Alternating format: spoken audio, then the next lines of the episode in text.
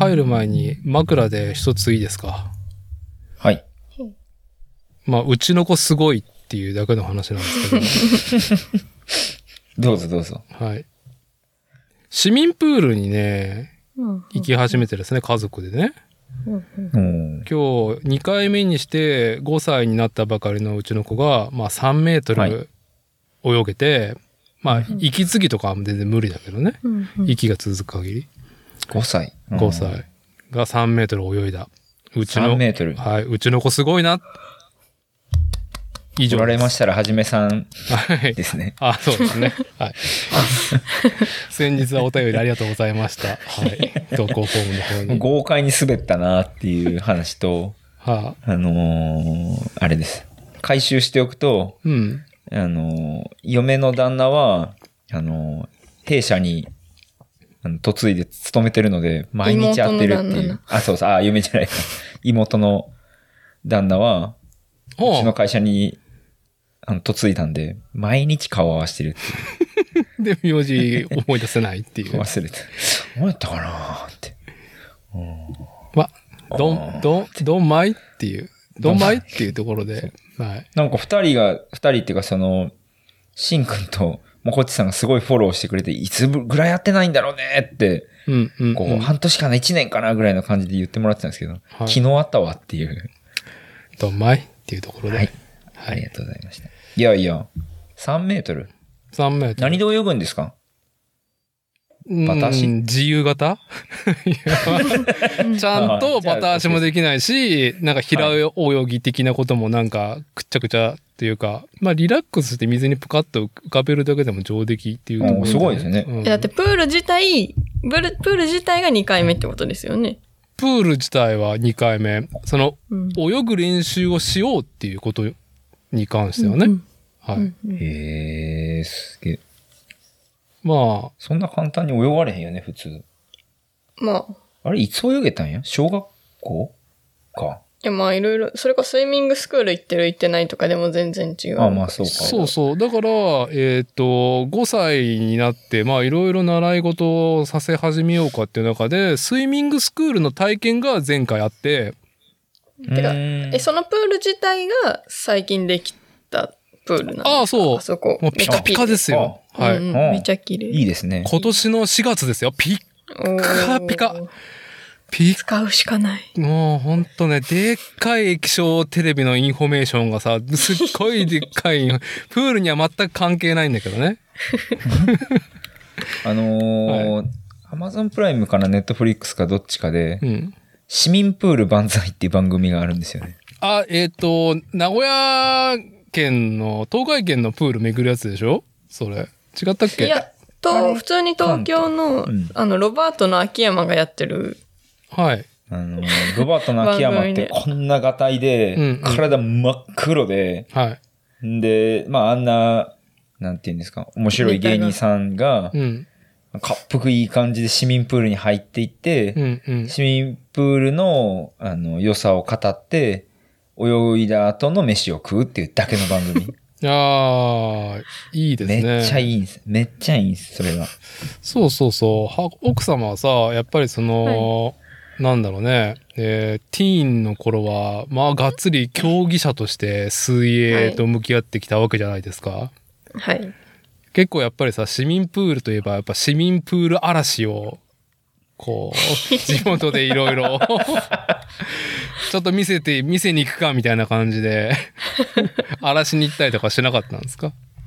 市民プールは、通常営業の市民プールって年に何回かしか行かないんです。行かないし、うん。そもそもあの、ど田舎なので、はい。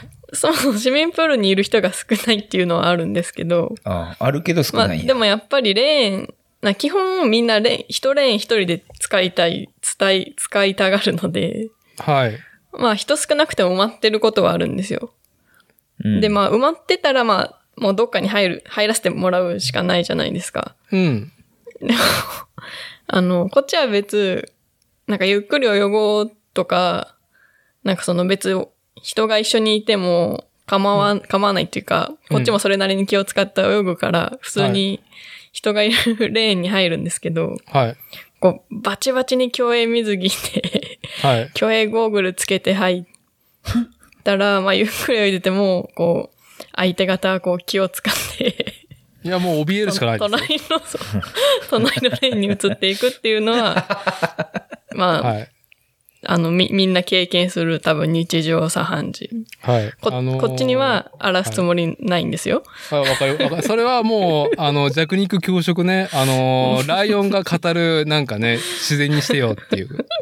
あの、ヒエラルキーのね、食物センサーの頂点に、側にいる人のね。なひどいなって話。はい。あのー僕、どうだろう。久しぶりに市民プールに、こうやって、通うきっかけができたわけなんですけど、はいサラリーマン時代は特に本当に市民プール巡りが趣味だったから、マジっすか？市民プール万歳ね。ほんまや。ほんとほんと。だから、へほら、サラリーマン辞めて、例えば大阪に OKB のところ行こうっていう風になったら、別にはいこれといって時間あるから、市民プール大阪も巡っとったしーマジで？へえ。それぐらいすごい。うん、はい。市民プールはね、なんかこれといって別に競技者じゃないんだけどね。あ、そのスキームって今、みんなが銭湯通ってるのとちょっと似てて、はあなんかはい馴染みがあるんですよね。ああ、はあ、はあ。あの、市民プールの、まあ、場所によってスタビレ感覚にっててるそうそう、うんうんスタビレてる感じとか、なるほど。なんていうんかな。そう、だから、い、その、行政行政で、本当投資してる額が全然もう違うから、市民プールうんって。そうですよね。うん。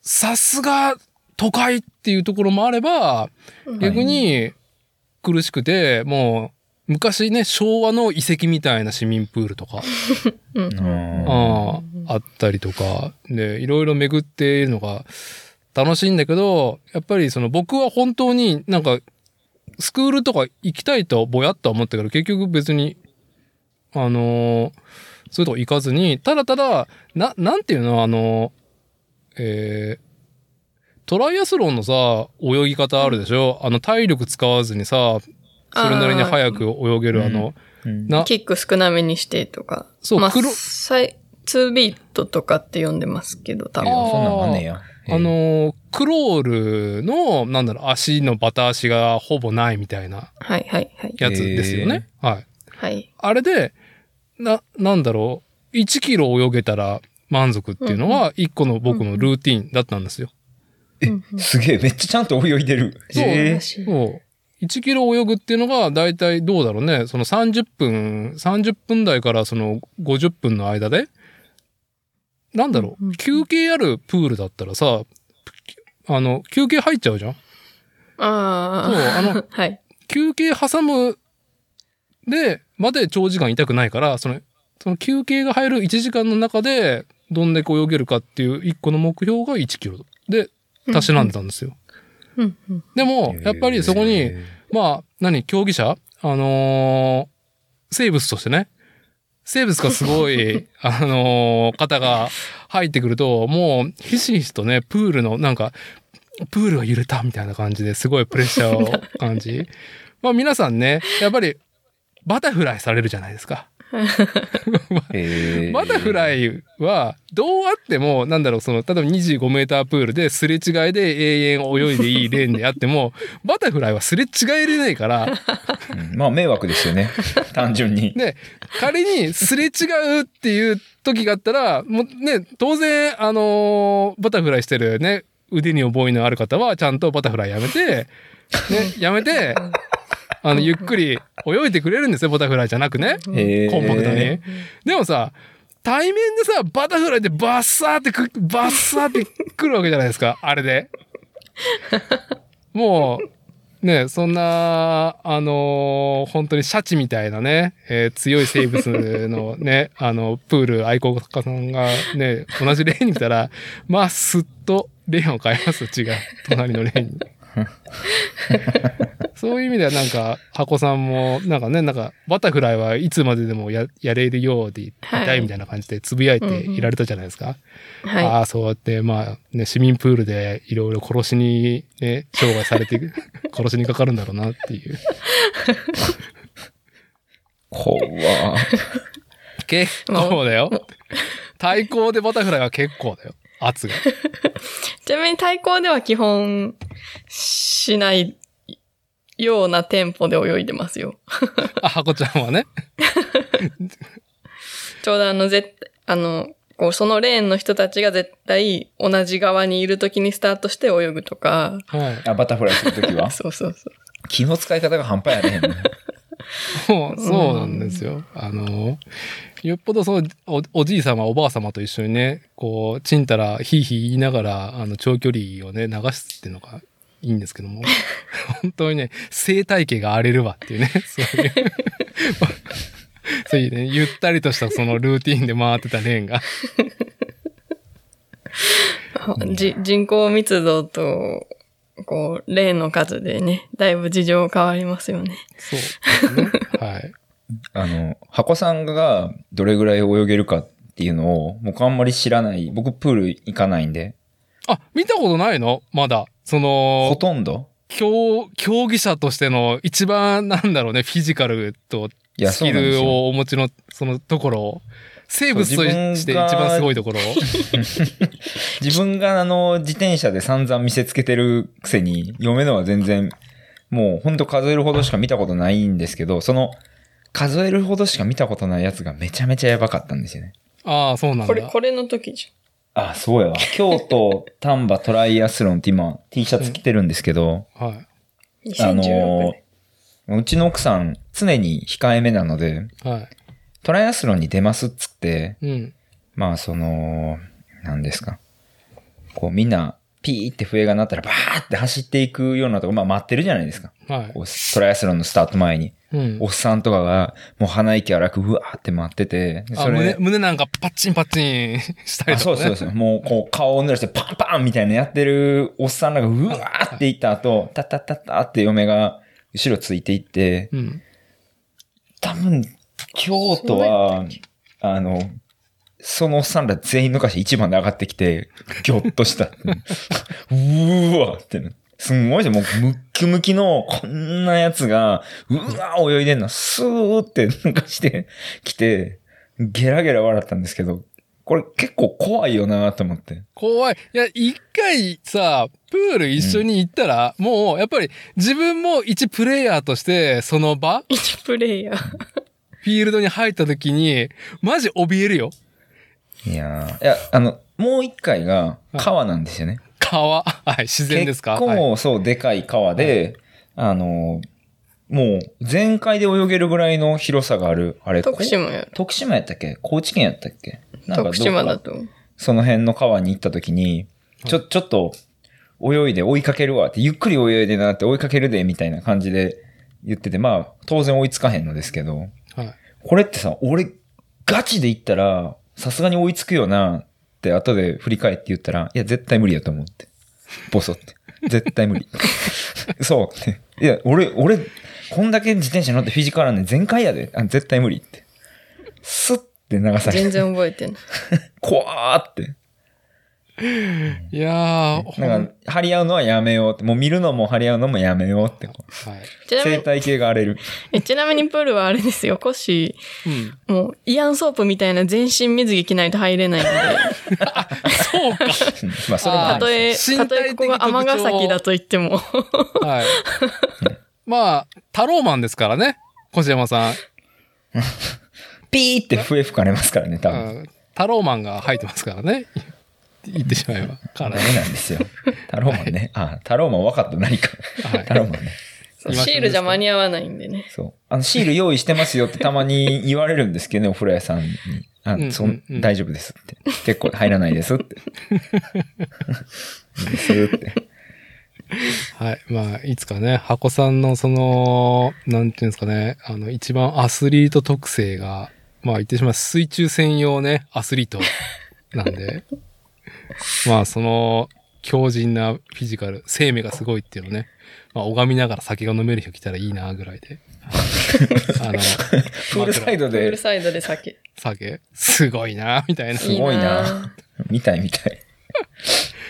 はい。じゃあ、そんなね、市民プールのね、プールの話で枕十分喋りきったところで、ちょっと導入ちょっとしますね。はい。本日の日付は2022年8月の28日日曜日、時刻の方が20時30分になろうとしております。こちらは作るをテーマに世間話をするポッドキャスト番組、作例。主催である私、伊達剛と、今夜は、久しぶりにですね、二人揃っての収録です。自転車スポーツ界隈、好感度ナンバーワンご夫妻、コッシーハコちゃんを真似でのリモート収録、今夜はよろしくお願いします。お願いします。お願いしますはい。はい。100回、あー100お回。めでとうございます。ああ、お便りありがとうございました。はい。あれ？僕じゃないですよ。だから、あのね、はい自称ね、自はい称スポーツ自転車界隈のね、好感度ナンバーワンってね、あのーラジオネームで送っていただきましたけども、はいあ。の、すいません、あの、メールアドレスが完全にコッシーなんで、メールアドレスコッシーだって言うんやってめちゃめちゃ笑った。はい、あ素晴らしいね、あの、憂いいただきまして、あの、本当に100回をね、盛りに盛り上がって、あの、後半20分ぐらいね、あの、あまりにも、あの、ひどかったんで、あの、大幅にカットしたっていう、ねあ、。カットしたんや。あれでカットしたんや。大幅にカットめっちゃやばかったっすね。はい。大幅に、容赦なく切りました。ダダーティーがもう酔うのをやめてうん、コントロール側に回ってるなっていうのをすごい察したっすね。でしょ？すっげえな、これ。荒れてるなーって。酔うのをやめるってめっちゃ面すごい。白かったな。はい。もうなんかね、いい感じで、まあ、まあ、シンくんがね、やっぱ一番、その、僕らも若いっていうところで、まだ、な、ハメを外せれるね、なんかね、タガがあるなっていうところで。いや、てか、ポッドキャストの収録でハメ外すなよっていうね。めっちゃ面白い、それ。いや、もうこんないやでもこんなん別にいいよ、話しても、はなんかもう公開されても大丈夫だから、みたいなね、発言があって、これ公開しようかなと思ったけど、あ、もうやめとこう、みたいな。あ、やばかったんですね。はい。やめましょう、やめましょう。いかんいかん。ね。いかんいかん。はい。皆さんありがとうございました。100回ね。また、あのー作例のね、えっ、と、リスナーさん参加型のコーナーね、えー作例、ウレイと自画自賛投稿コーナーね。まあ、半年に1回ぐらいやりやいいと思うんで、まあ、適当に皆さん送ってくださいっていうところで。俺はあの、はい。あれっす。半年待てない、あの、美味しい豚肉が焼けましたっていう、レシピ送ってきてくれっていう。あ そうですね。えーっと、ちょっと待って、ちょっと待って。あの、それしっかり、あのー声掛けしましょう。ちょっと待ってね。ちゃんとリスナーさんの名前を。そうだ。いや、あれに感化されて、俺、あれ聞いたすぐ後に、あの、うんうん。なんか、豚肉焼くのあれだから、ちょっと熱燗飲みたいなっていうので、あの、豚キムチと熱燗っていう。ああ、まあ、まあ、とりあえず豚と熱燗でやってみてえなっていうところでね。ところでね。はいはいはい。たまらんうまかったです。ああ、そう。マリアージュしてた。いやー、してましたね、あれは。でもなんか正規のレシピでやりたい。もう俺下手したらフライパン買ってしまうんじゃないかなっていう。いや、危ないですよ。あのー あれでしょ？えっと、でもね、名前が全然、全然出てこない。俺も全然出てこないけど、半年か一年待ちのフライパンでしょ。ああ、出てきました、出てきました。あの、ラジオネーム、私はマッタンさんのね、自画自賛が届いて、まあもう一回読み上げると、自画自賛。厚めの豚ロースを美味しく焼けるようになりました。もうね、強いよね。自画自賛が強い。バーミクラの良いフライパンで、はい蒸。し暑い中でもうまい熱感とともに、エクスクラメーションマーク。あ美味しい美味しいと言いながら二人で食べられるのは幸せです。っていうね、幸せだわ、そら。みなぎってるなぁ。みなぎってるなーいいななー真似してえなーはい。で、マッタンさんには、このね、豚ロースね、まあ、バーミクラ最悪買うんで、我々。はい。フライパン、頑張って。買うんで、ぜひ、はいぜひ、どのようなレシピで、その、ね、美味しく焼かれたんですか？っていうのを、この作例のね、投稿フォームはあの、その他っていう項目ありますんで、そこにね、なんか、はい、豚肉バーミキュラでこう焼きましたってね、まあ、ソースな、な、な、な、なんなり送っていただければ、我々気軽にね、送っ模倣するんで、それ。はい。いや、あの、気軽に送ってくれって言って、はい。ふっとこう、自分の自画自賛を送ったら、こんだけ引っ張られたら迷惑な話やろなってこう、またさ、もうええでってなってるかもしれないですけど、もうまあ、ね、たか、言ってしまえば、たかだか14件のことを3人のおじさんが喋ってるだけで2時間が過ぎるっていうね。いやー、よかった。すごいよかったです。はい。またやりますんで、よろしくお願はいいします。。ありがとうございました。じゃあ、奥様、スーパーの話しますか、スーパーの話を。スーパーの話を。今日の本題ですね。あの、まあ、映画、ドラゴンボールスーパー、はスーパーヒーローズ。はい。え、いや、ヒーローで終わりですよ。ちょっと待って。ちょっと待って。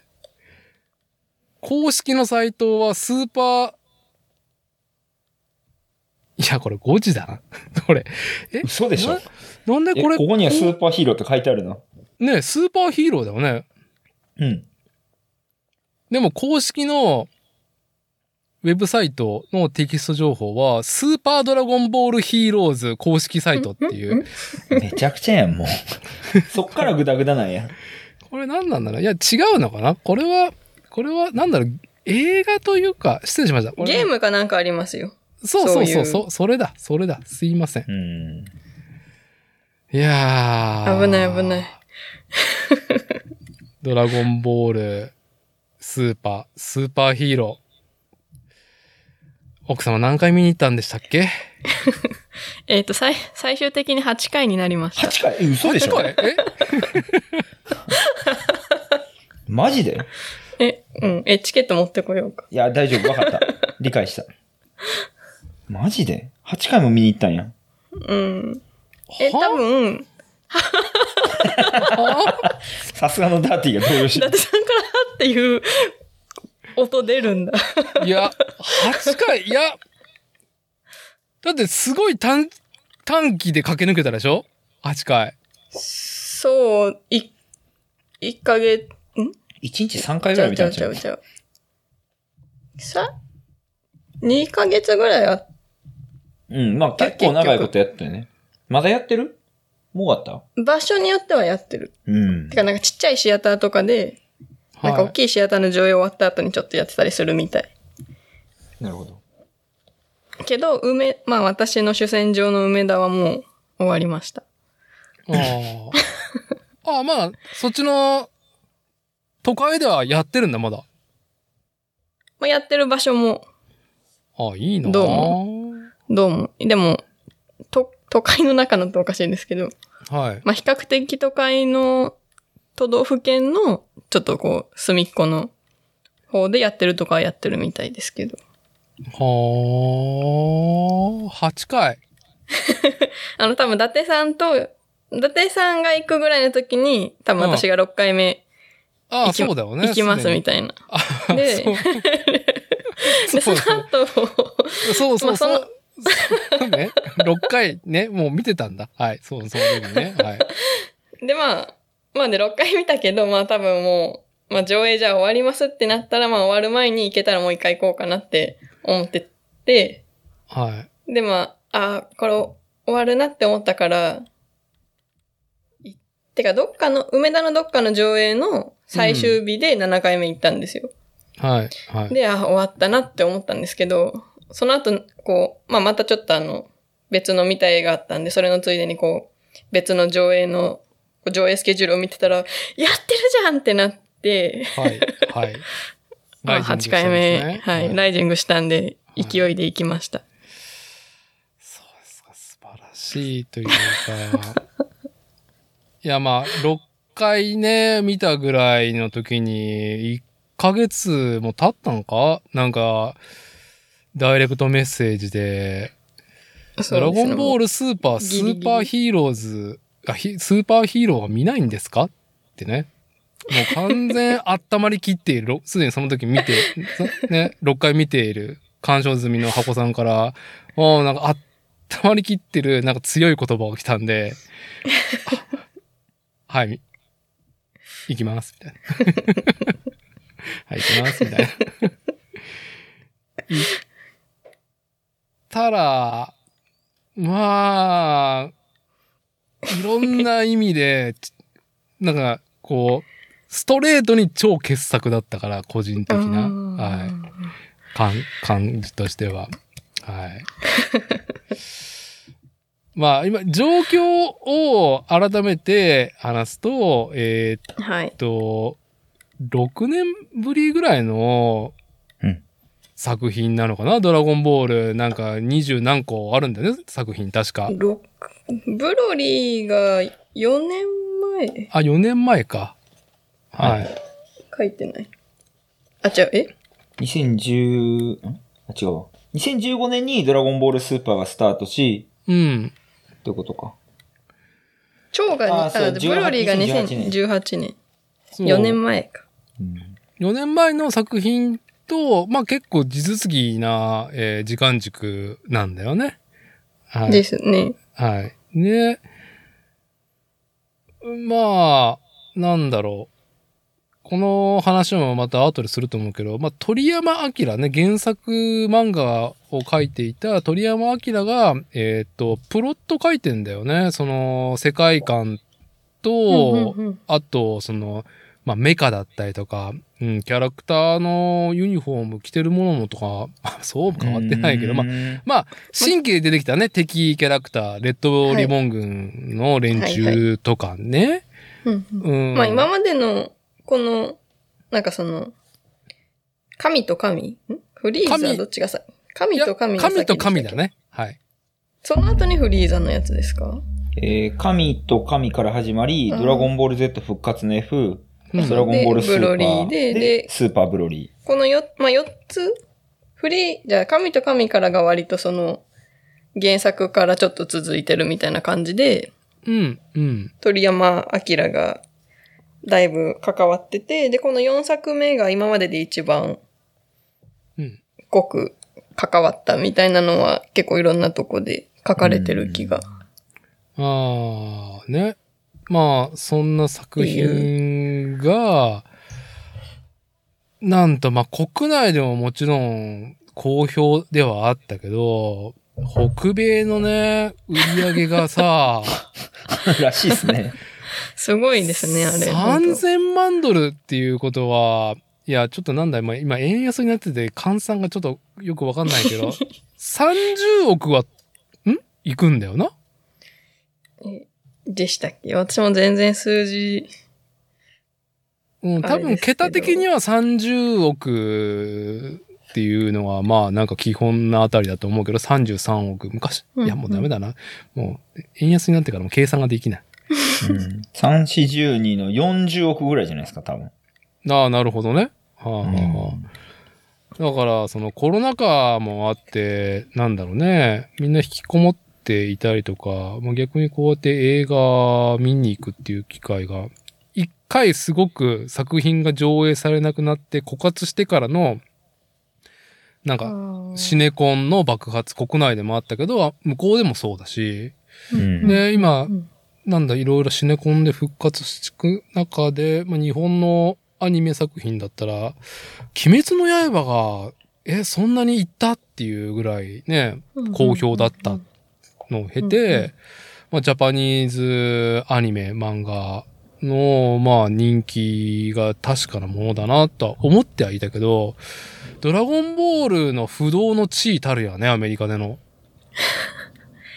すごい。知らなかったので、めちゃくちゃすごい。だから、e スポーツで、あの、ストリートファイター2とかのシリーズが入るのはわかるんだけど、あドラゴンボールの対戦ゲーム入ってるからね、e スポーツに。えそうなんですか？うん。ーええ日本じゃさ、あまりピンとこないでしょ？その、なんだろう、e スポーツとドラゴンボールの対戦ゲームって。あまりこう、なんかうんいや、昔やってましたよ。昔のタイトルをね。う。うんでもまあそれの今ま最新版だ、。うん。うん。昔僕がやってた頃は、なんか、えーっと、1画面なんですけど、1画面に今対戦が2人いるんですけど、うん。なんかボタンを押すと、その空中戦に行けるんですよね。なんかこう、はいなんていうんですか？武術で。実践に行けるはいはいスッてこう、違う画面に切り替わるんですよね。うん。でうんそっちについていって、そこで戦って、また下の画面に戻ってみたいなのがなんかはい。あったなっていう。まあ、それと基本変わんねえ。まあ基本というか、まあ大きくは変わらないけど、まあ現在のね、その対戦ゲームのトレンドになっているし、絵もすごいっていうのはあるけど、まあでもとりあえず e スポーツになる。でもそんだけお金が動くってことだからさ、ドラゴンボールのタイトルだけでもね。すごいなあだからアメリカのそのドラゴンボール人気ってガチなんだなっていうのはね、感じるのと。まあ力も実際入れてるらしいですし、あ、今回の作品ね、スーパーヒーローは。ああ、いやなんかドラゴンボールのそのアメリカ展開というか、ああ、そうなのね。ポケモンみたくね。うん。しかもなんかこの映画のイベントもアメリカでなんかでかいの1個やってて、こっちではしてないやつを。ああ、そうなんだ。はい。っていうぐらいみたいで。なるほどね。なるほどね。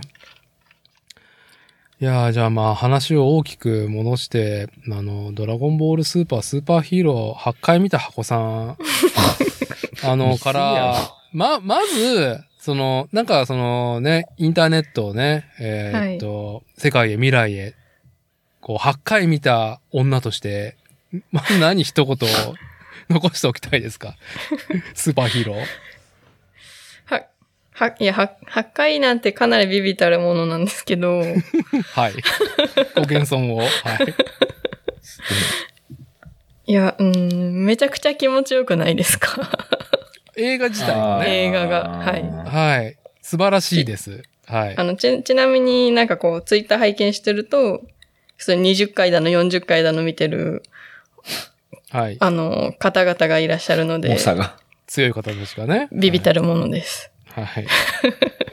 私の中ではかなりの記録更新ですけど、ね？うん。ち、ちなみに、えーっと、箱さんがドラゴンボールっていう漫画アニメタイトルに対して、えーっと、今までどのように接してきたんです？どちらかというと、うん。ずーっと追ってたとかさ、あ G- GT も見てたよとかさ、まあ、うん GT。うん、ドラゴンボールスーパーの、まあ、まあ、コミックと、あとアニメもさ、すっごい話数あるじゃん。あ、ありすごいですね。うん。びっくり。ついこの間までやってたしね、そうですね。蝶、蝶が、スーパーか。スーパーが。どういう付き合い方をされてたんですか？ドラゴンボールというシリーズとは。いや、もう全然、なんか、多分、小中ぐらいの時に、うん。一応原作は、一回だけ読み通したことあったけど、あ、そうなんや。読んでたよね。うん、言ったよ。そっか。うん。っていうぐらいで、全然その後、追ったりとかは全然してなくて。まあでも、うんもう巨大一大コンテンツなので、はい追ってなくても時々こう、こまあ広告的に流れてきたりすることはあるじゃない。まあ、風景だよね、もはや。日本の一風景だよね、ドラゴンボールといえば。もはや。あそう、だからそれこそ。うん。まあなので今回も別、なんか映画の情報を追ってたとかじゃなくて、はいはい、はい。偶然、偶然タイムラインかなんかで、ドラゴンボールのなんか映画、2022年4月みたいな、うん、多分、広告が流れてきて、はい。で、えっ、と、なんか今までドラゴンボールのイメージって多分その、多分ブロリーの印象が、ブロリーの広告の印象が強かったと思うんですけど、ブロリーって髪、あー悟空たちの髪青いじゃないですか。うん。で、それ以前も、全然話知らなかったんですけど、はい。まあ、髪赤だの、いろいろ変わってるじゃないですか。はい、いろいろね。だからなんかはいそれのイメージが強くて、うんだか。らなんかそれを見ちゃうと、あ、なんかまた髪変わってパワーアップしてるのね、みたいな。あまあ、違う悟空 あなるほどねっていうのそうそう髪緑になって、ちょっとマッチョになったフォームなのね、みたいな。はい。あ、なるほど。なんかパワーアップして、なんかかパワーアップして解決するのね。なるほど、なるほど、みたいうな。ん、確かにその印象はあるな。見てはないけど、はい。そのイメージ。まあ、ある意味、様式美が生まれるぐらいのね。そうそう。古典ですよね、もはやドラゴンボールと。はい。てかまあ、まあ、ジャンプ系ってまあ、基本、まあ、主人公がはい。頑張って解決みたいな。はい。まあ、めっちゃざっくり言うと。ななんだろう、もう、ドラゴンボールが生んだ、えーっと、こう、なんだろうね、人気が落ちたら、とりあえずトーナメントが始まるとか、あの、戦図的な体力を一気に回復できるチートのものとか、チートキャラクターがいたりとか、と、まあ、そのね、戦図的なものを使うか使わないかの駆け引きとか、とか、あと、まあ、なんちゅうの、覚醒？強大な敵を前にして、えーってなってからの覚醒の反復。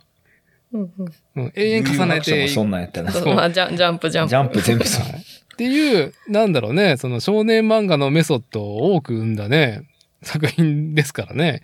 はい。まあ、だからそのブロリーの、まあ、その、ジャケ写を見ただけでも、なんかそういう感じかなって思うのはね。はい。まあでもそれぐらいの、それぐらいの、まあちょっと浅いところだったのかな、どちらかというと。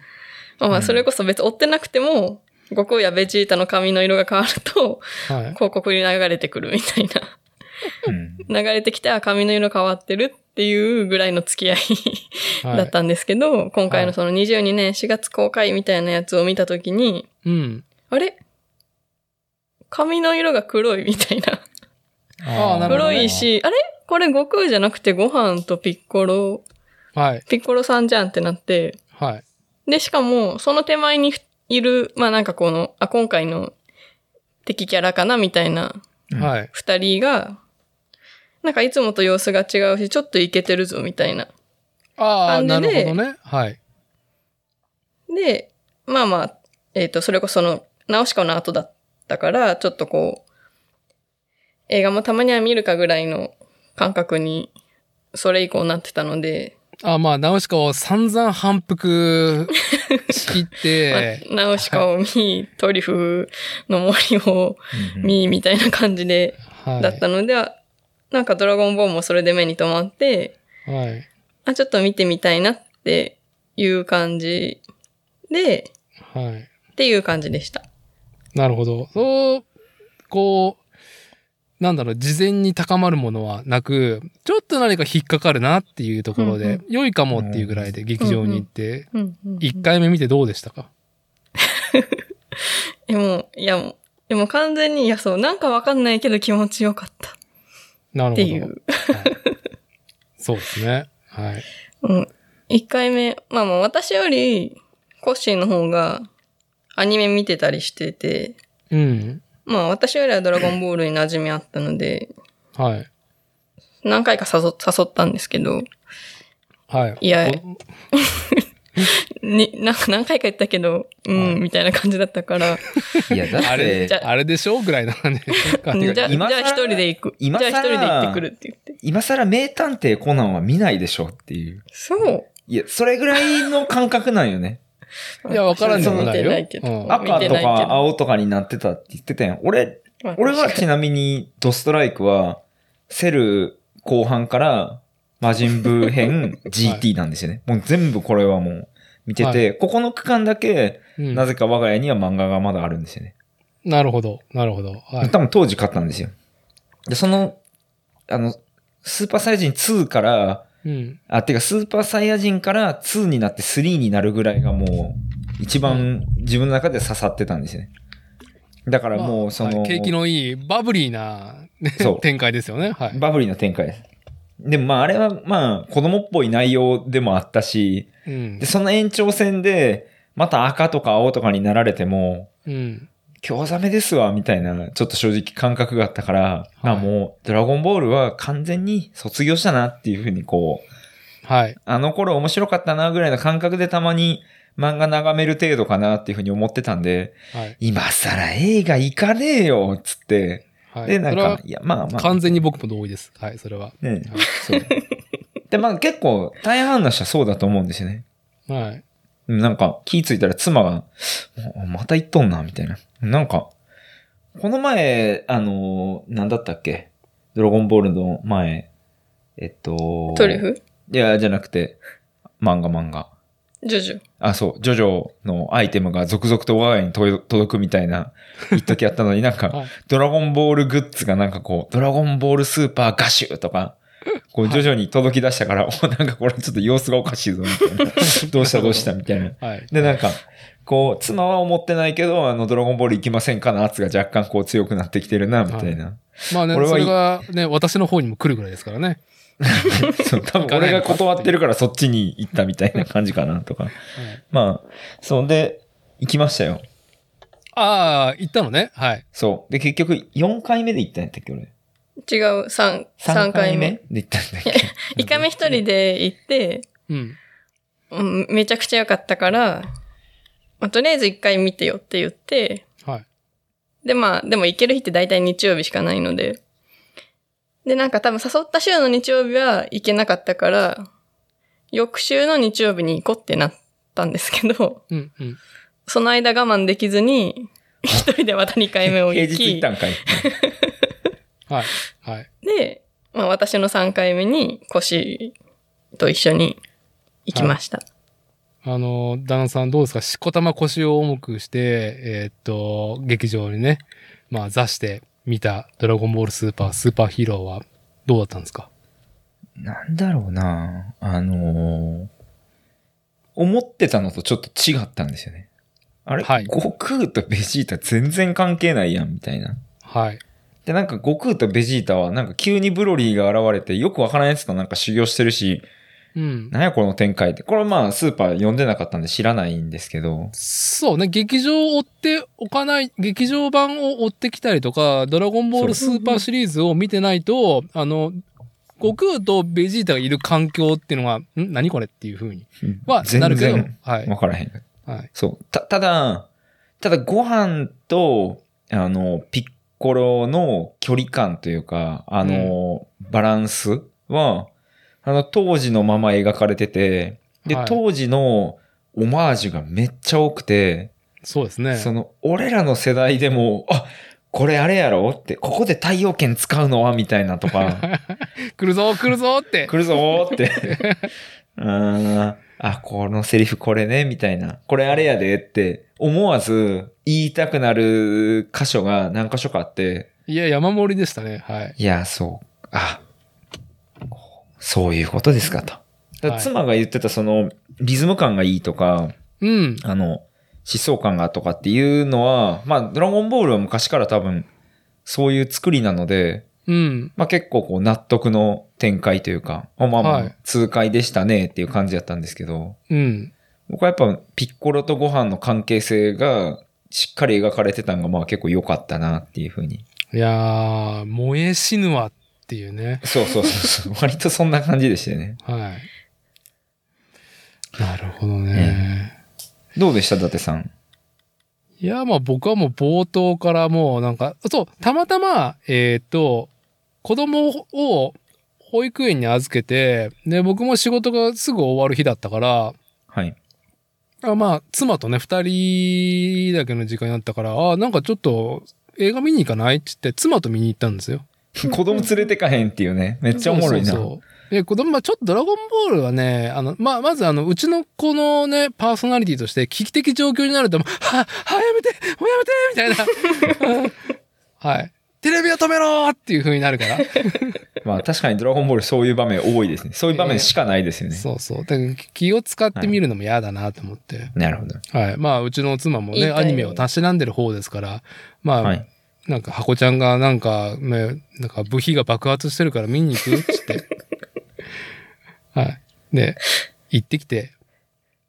まあはい僕はもう、冒頭の、あのー過去の、ちっちゃい時の悟空のアニメーションが始まって、あれでもうこ腰が宙に浮いたよね。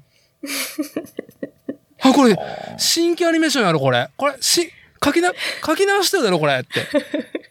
あ うん、あれなんかずなるほどみ皆さん絶賛してましたね。はぁって。あれ、はあ書き直してたん？え、ず昔の、まあうん昔のシーンっていうか、振り返りシーンって全部そうですよね。そう。だから、あ本編は本編はフル CG、今のトレンドの違和感がない感じのフル CG なのね、本編はすべて。てか、フル CG なんや。マジか。そええで、あの、過去はい。昔のドラゴンボール、まあ、レッドリボン軍っていう悟空がね、チンチクリーンの時に一個のね、まあ、ドラゴンボールを、まあ、なんだ、探す、と、あの、うん。ね、まあ、争奪戦っていうのはレッドリボン軍っていうのは、まあ、非常に大きい、こう、要因でもあったからさ、相手として。はい。で、過去のあのアニメーションが新規、はあ、新規みたいな。タオパイパイ、えーはあ、タオパイパイみたいな。タオパイパイ言いたいだけ。もうブルマがピチピチ、あ、これ、このブルマ、ああ、俺の何かそのね、ハートと股間を打ち抜いたブルマのこうフレッシュさ。に、はーってまずね、ひっくり返ってからの本編の、なんだろう、世界のありを示し方の丁寧な、だいぶ丁寧に、うんはい、レッドリボン軍とはっていう現代ね、と、その戦いが火蓋を落とされていく要因。うんで、まずは、今回の敵はこれですっていう説明うんシーケンスが必要じゃん。うんうんうん。あれの丁寧さとテンポと、うんあ、鳥山明や。鳥山明や、これ。みたいな。ええあのー街並みとか、うん車とか、あー車ね。モブのキャラクターとか、うん街にね、行き交う。あの、もう、それこそ、原作漫画のコッシーが好きなセルから魔人ブーの流れっていうのも、大体もう、あれ晴れた、あれ果てた、なんだろうね、採掘現場みたいな、あの、背景何もないみたいなところで、戦いが、の展開がね、永遠続くみたいな。まあ多かったですね。っていう中で、まあ、あられちゃんから、こう、続いた、まあ、個人的、あとはその鳥山明ファンとしてはもう、本当によだれ者の世界の示しようが、もう、今回の敵っていうのはレッドリボン軍の今ですよってうん。いうのを示す時のいろんな描写。それは世界の中のあくまでも一部だからさ、はい。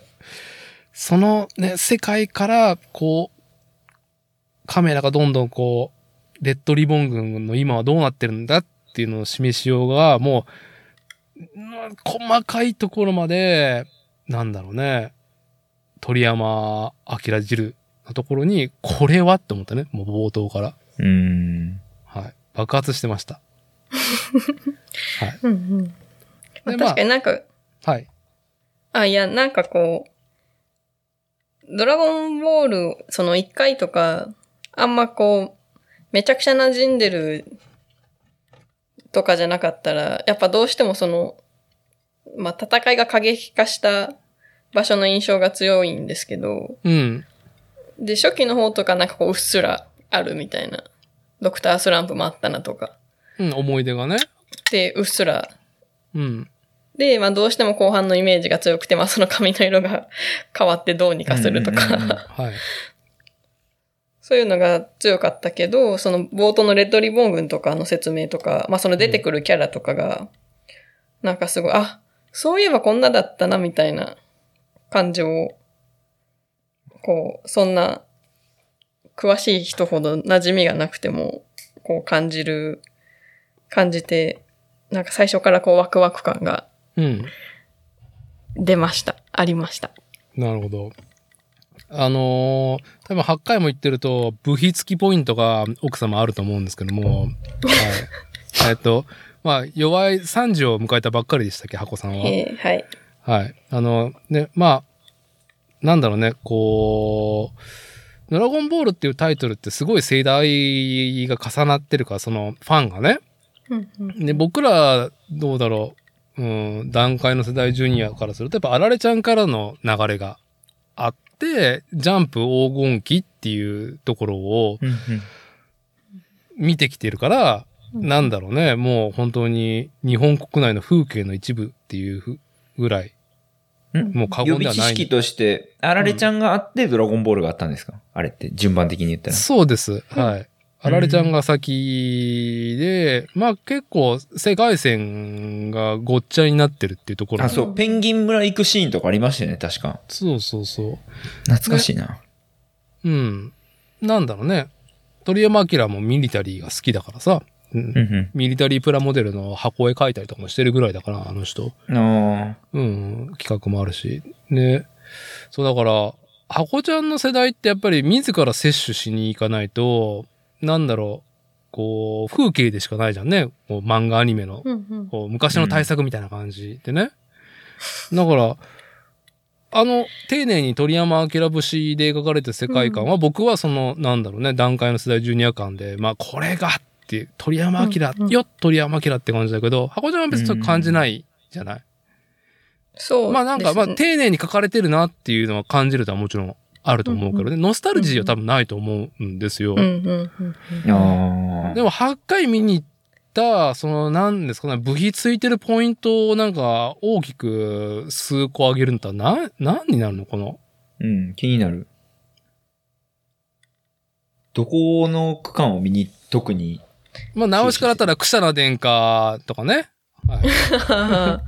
えー、うーん。え、うん、でもどこも好き。そんな。いいですね。こぼれましたね。はい素晴らしい。はい。素晴らしいツイートが今こぼれましたね。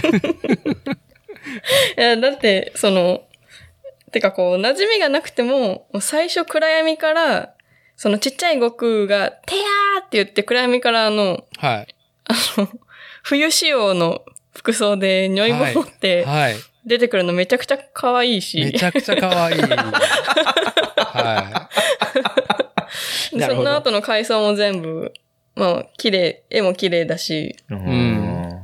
で、まあ、出てくる人造人間、まあ、17号、18号も、すごいかっこいいし、セルもかっこいいし、い。はい。で、まあ、いちいち、こう、ちょっとずつ動かしてくれるじゃないですか。ニヤついたりとか。うん。うん。はい。ちゃんとね、うんちゃんとね、動かしてますからね。そうそうはい。うんうん。うんそう、まず、回想シーンだけでもすごい好き。はい 好きになった。まあ、そういう意味では忙しいよね。なんか。うんあ、そうそうそうそう。なんか、その、山あり谷ありっていうか、まあ、ずーっと、まあ、なんだろうね、高回転数でガンガンガンガンこう見せてくれてるってうんいうところはあるね。戦いで燃えさせてくれるか、普段の日常のやりとりで燃えさせてくれるかっていうね。二つ。うんで、うんなるほど。うんでその後の、まあ、現在のレッドリボン軍のはい。状況ではもうすごい、いや、なんかもうとにかく、丁寧じゃないですか。丁寧でしたね。まあ、まあ、なんせ、まあ、ちなみに奥さんは、あの、ガンマ1号とガンマ2号のシールは揃ったんですか？何でしたっけ？集めてるやつ。あの、うん、い1号はずっと入れてるんですけどね、携帯の裏に。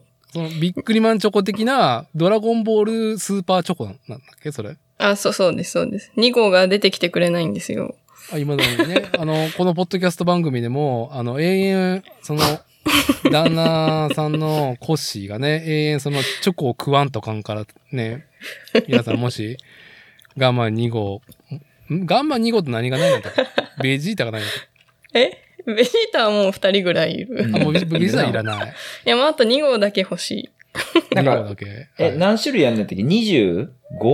あ、シール自体は24種類あるけど、別全部集めようとは全然思ってない。そう。なんかメインキャラクターは大体出たんですよね。はい。で、はい。あとそのメインの中で、あの、2号はい。が、そう。宮野真守さそうそうんがね。はいもうコンビニ行って、よっしゃ、これや、つって、俺が引いたやつ、もう絶対これ2号やからって渡したら、カリン様出てきたりとか。ああ、もう煽っておるな前ちゃうねん。おかわ前やいいかないねんて。りん様。まあていうか、そこでカリン様はもう書くんやって、これ結構面白かったけどな。なんか、はいはいあの、ねスカ引いた感がすごかったの。いやー、まあすごいね。カリン様も含めて、まあ、先図の下りといい、そのドラゴンボールの世界とはっていうのを、初見の人でもドラゴンボールの 世界をちゃんと、ちゃんと味わえるように。初見の人は理解できるし、知ってるね、子さんファンは、ああ、なんか、よ、待ってましたっていう感じで、なんか見せてくれるっていうところで。まあ、今回のスーパーヒーローで、いろんな要素がある中で、一番物語を引っ張ってると思うのが、えー、ご飯とピッコロっていうバディ、うん。うん AKA カップリング？うん。と、ガンマ1号、ガンマ2号っていうバディ、カップリング感うんの、もうバトルっていう王道も王道のね、うん。うん。バディ同士がこう、なんだ戦って、それぞれ担当がいるっていう感じじゃん。うんうん。うんうん。まあ、まず、ピッコロと悟空のこご飯のことは置いといて、うんうん。あのー今回新規で現れた、あガンマ1号とガンマ2号、今ね、シールが入らねえっていうね、うん。宮野真守がは 手に入らねえって今ね、憤ってる。あの、ガンマ1号と2号は、所感をちょっと、あのー箱さん、どう、な感じでいられるのか、ちょっと聞いてみたいなっていうところなんですけど。え、うーん。好きにならざるを得ない。必然。いや、まあ、的確ですね。的確です、その一言が。はい。あれうは。日本のアニメーション市場で、あれはもうなんか、暴力でしかないっていう。うん。それこそデ、デザインが、あ、デザイン、ねうん。あ、そう。デザインね。てかなんかみん、まあ、もう、大体もう映画見た後ツイッター見まくってるんで、うん。あはい。れですけど、まあ、その、ウルトラマンとか、まあ、せやんな。仮面ライダーとか。そうそうそう。そう。まあ結構鳥山先生もそこら辺好きだみたいな。まあ、完全にウルトラマンのうね、ん。まあ、オマージュ的なね、日本のヒーローをアメコミスーパーヒーローとうんなんかそのノリを融合させてるっていう感じだよね。うん。ああ、なるほど。はい。うんこの、あ、でもこの二人で一番最初に見てショックだったのは、うん。まあ、ガンマ2号が、まあ最後、はい。亡くなっちゃうじゃないですか。はい。法院京馬が法院京馬したシーンですね。はい。まあ、で、2号がこう横たわってて、それをこう、博士たちがこう見てて、うん。で、まあ消えるまでちょっと間があるじゃないですか。うん。うん。まあその間こう、その間に、まあでも、まあでも言うて、まあは作ってくれたヘッド博士も超天才だし、うん。まあそもそもそこにブルマっていう、もともといる超天才もいるから、まあこれはどうにかして復活してハッピーエンドパターンやろって思ってたら、はい。次のシーンでうん、サラサラサラって消えていって、はいはい。もうそれが衝撃的すぎて、うんうんはい。うん。いや、いい。悲しかったですはい。わびさびと、まあ、順番としてはまず、ガンマ2号？うんうんうん。宮野うん守、法院京馬がですね、来て、はい、来たはい、来た法院京馬って僕は。ああ、鬱陶しい。私はそっち知らないんですけどね知ってから見たかったなーっていう。いや、てか、いや、もう、はい。宮野さんは完全に、あの、シュタインズゲートの、あの、法院京馬ムーブ。ですよ。はいはい。いや、下着めっちゃ見ましたよ。でもこんだけ言ってまますけど、私2回目誘ったけど行けませんでしたからね。まあまあ、まあまあ。す。まあまあ。まあ一言言言言いたかっただけだったんで別に大丈夫です。一言、重い一言。はい、刺すようなツイートありがとうございます。はい、あのーだから、宮野真守さんがガンマ2号で、ああ、これ来たっ最近の芸風だね。あの、なんか鬱陶しいキャラ。ああ、そうなんですね。はい。あの、うなんかもううざっ、本当こいつ生理的にうざいって最初に思わせていて、うん最後、世界を背負って男は行くんだっていう役目を、あの、鬱陶しいノリでやりきるっていうのがもう鉄板の流れだと思うんですよね。背負ってる、背負ってる鬱陶しいやつっていうね。はいはい。はい。で、なんか、まあ、2号かって思いながら。で、ね、1号がね、その後出てくるじゃん。うんうんうんうん。はあ、神谷博士はあ、来たはあ、来たはあ、強いああうちの妻もちょっと多分腰が上がってた。ガタッ。は まず、あのね、ガンマ1号のこと言ってたからね、神谷博士は。うん、私も神谷さんのことは知ってたんですけど、うんうんうん。あ、その、声優さんの名前として。ああ、はい。宮野さんの方は全然知らなくて。うん神谷さんはダーティーにとっては何役なんですか？何の？えやっぱ下着が一番強いけど、え、神谷さん？あ、神谷博士？神谷博士。ご失礼しました。あの、宮野さんじゃない？神谷博士は、はあ、物語シリーズかな。いや、もう、量産型神谷博士だから、どういうこと？だから、日本のアニメーションにはもう、神谷博士が担当すべきキャラクターっていうのが原作だったりとか、オリジナルアニメにはあり、はかあはい、神谷博士来たみたいなね。うん。まあ、あの、あまあ、進のね、巨人の兵長がやっぱりその、広くね、あ、のー本当武器つく豚を生んだね、神谷博士。あちなみに私はワンピースのトロハルガローが好きです。いや、まあ、しょうがない。しょうがない。うん、はい。なんで、そう、なんだろうね。まあ、もう、日本のアニメーションにはね、欠かせない存在であり、むしろ今ちょっとね、えっ、と、仕事減らされてるから、神谷博さんは。う。うんん。だから、まあ、次世代の神谷博士的な声優さんもいるなと感じてはいますが、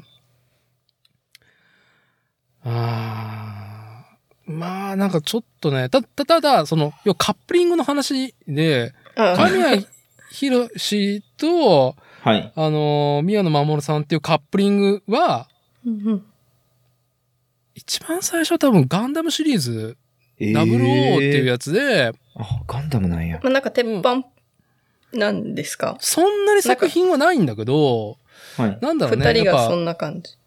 な、なんだろうね、その声優個人が人気になるとかいうブームメントが定着し始めた頃？人気声優とか、その、なんだろうね、ガンダムもさ、えーっと、なんだろう、イケボとか人気の男性声優さんで、あの、ユニットを組む、ジャニーズ方式のガンダムタイトルっていっぱいあるんですよ。うん。はいはい。ジャニーズ的なやつもあれば、あの、エグザイル的なシリーズもあるんですけども、まあ、ね、あの、ご不審型をね、部筆化、いかに部筆化せるかっていう、なるほど。はい。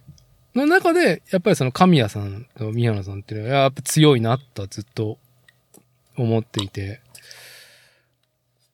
で、であんまりその二人で揃うことがなかったから、僕が見てる作品では。実際少ないし、数はね。いやー、まあ、ありがてえ、ありがてえって。ありがてえって、うん、拝みな上に、ピッコロとご飯があれですよ。あの調子ですよ。うんうんはい。うんどこ見てもいい？どこ見てもいいですね。はい。ずるいですね。はい。まあまだ大阪でやってないんですかね？じゃあもう、やってないんああです、ね。見たい。あ、法医京馬、法医京馬のガンマ2号多みたい。そう、みたいなっていうのはちょっと、京都駅の近くではやってるっぽい。うん、遠いな。と、まあ、うん、一応教えといてあげるよ。あのーいや、で、まあ、そのスーパーを妻が見て何回も。うん、うん。で、スーパーも漫画が続々と我が家に届き出しまして、でまあ、えー、えーっと、なんだね、藤太郎じゃなくて山太郎ちゃんで何太郎でしたっけあの人ああ、豊太郎です。豊太郎豊太郎すいません。はい、ありがとうございます。はい、鳥山明、ね、フル監修のね、えーっと、うん鳥山明の絵じゃねえかっていうね、あのー模倣している豊太郎さんがコンビを組んでね、原作者と一緒に。えでもそう、え映画で、もうい、もう一個っていうか、映画ですごいとこの人とは、その、うん。前、原作もこう読もうかなってなるし、う。うんん。その 新しく豊太郎先生の方で始まったやつも読もうかなって思っちゃった。しょうがない。しょうがない。思っちゃったんで、あの、アマゾンプライムでまた、あの、Z を乱してるっていう、フリーザから。回、回の方だけどね。あ、回の方だああ、はい、はい。わかるけど、僕も、なんだろう。ね、サブスクでさ、アマプラかなんかで、あとりあえず、ドラゴンボールスーパーだけ見ようかなと思ったら、けど。どんだけあ、どんだけあんのっていうね。今、100何話あるんだよな、確かあれ。な何シーン？まあまあ、一応終わってますっあ、終わってるんや。ぽいけど。うん。終わってるから最近終わったみたいだよ。ああ。け たまらんな。長い。いや、終わんないんすよ、ほんで。俺、フリーザから見出したのに、俺は。うん、うん。妻がずっと、多分、もう最初から見出したいね。いや、妻まあが一最初から、人でずっと、まあ回の最初から見て。そう、回の最初からずっと見てて、うん、うん。まあ俺は初期ほとんど見てなかったから、まあまあ、ええわーって言ってたけど、フリーザぐらいになり出してからちょっと、フリーザやったらちょっと見たいなーって思って、うん、見出して、はい毎晩3話ずつぐらい見てるんですけど、うん。終わんねえよ、みたいな。いつになったら、魔人ブー終わんのみたいな。いえいえ、まだまだまだですよ。はすっげえ長い。すっげえ長い。い。あのーはい。悟空がスーパーサイヤ人からスーパーサイヤ人3になる、うんてかまあ、スーパーサイヤ人になる、3になるところだけで終わったみたいな。30分。はい。長えわ、つって。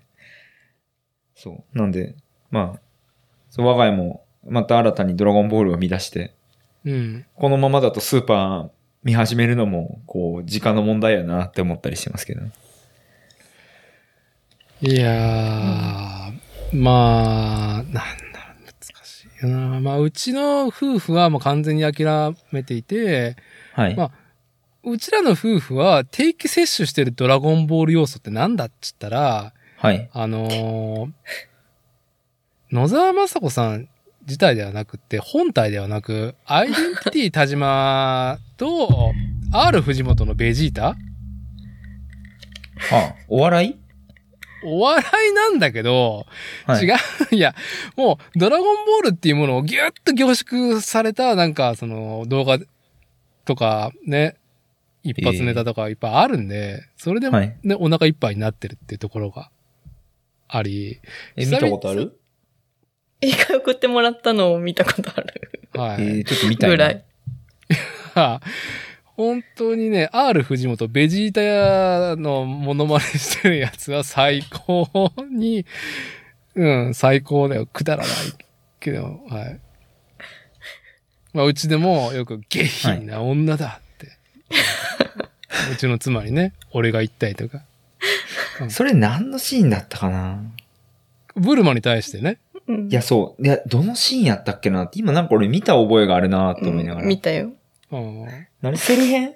違う、もっと前。もっと前？うん。フリーザ編？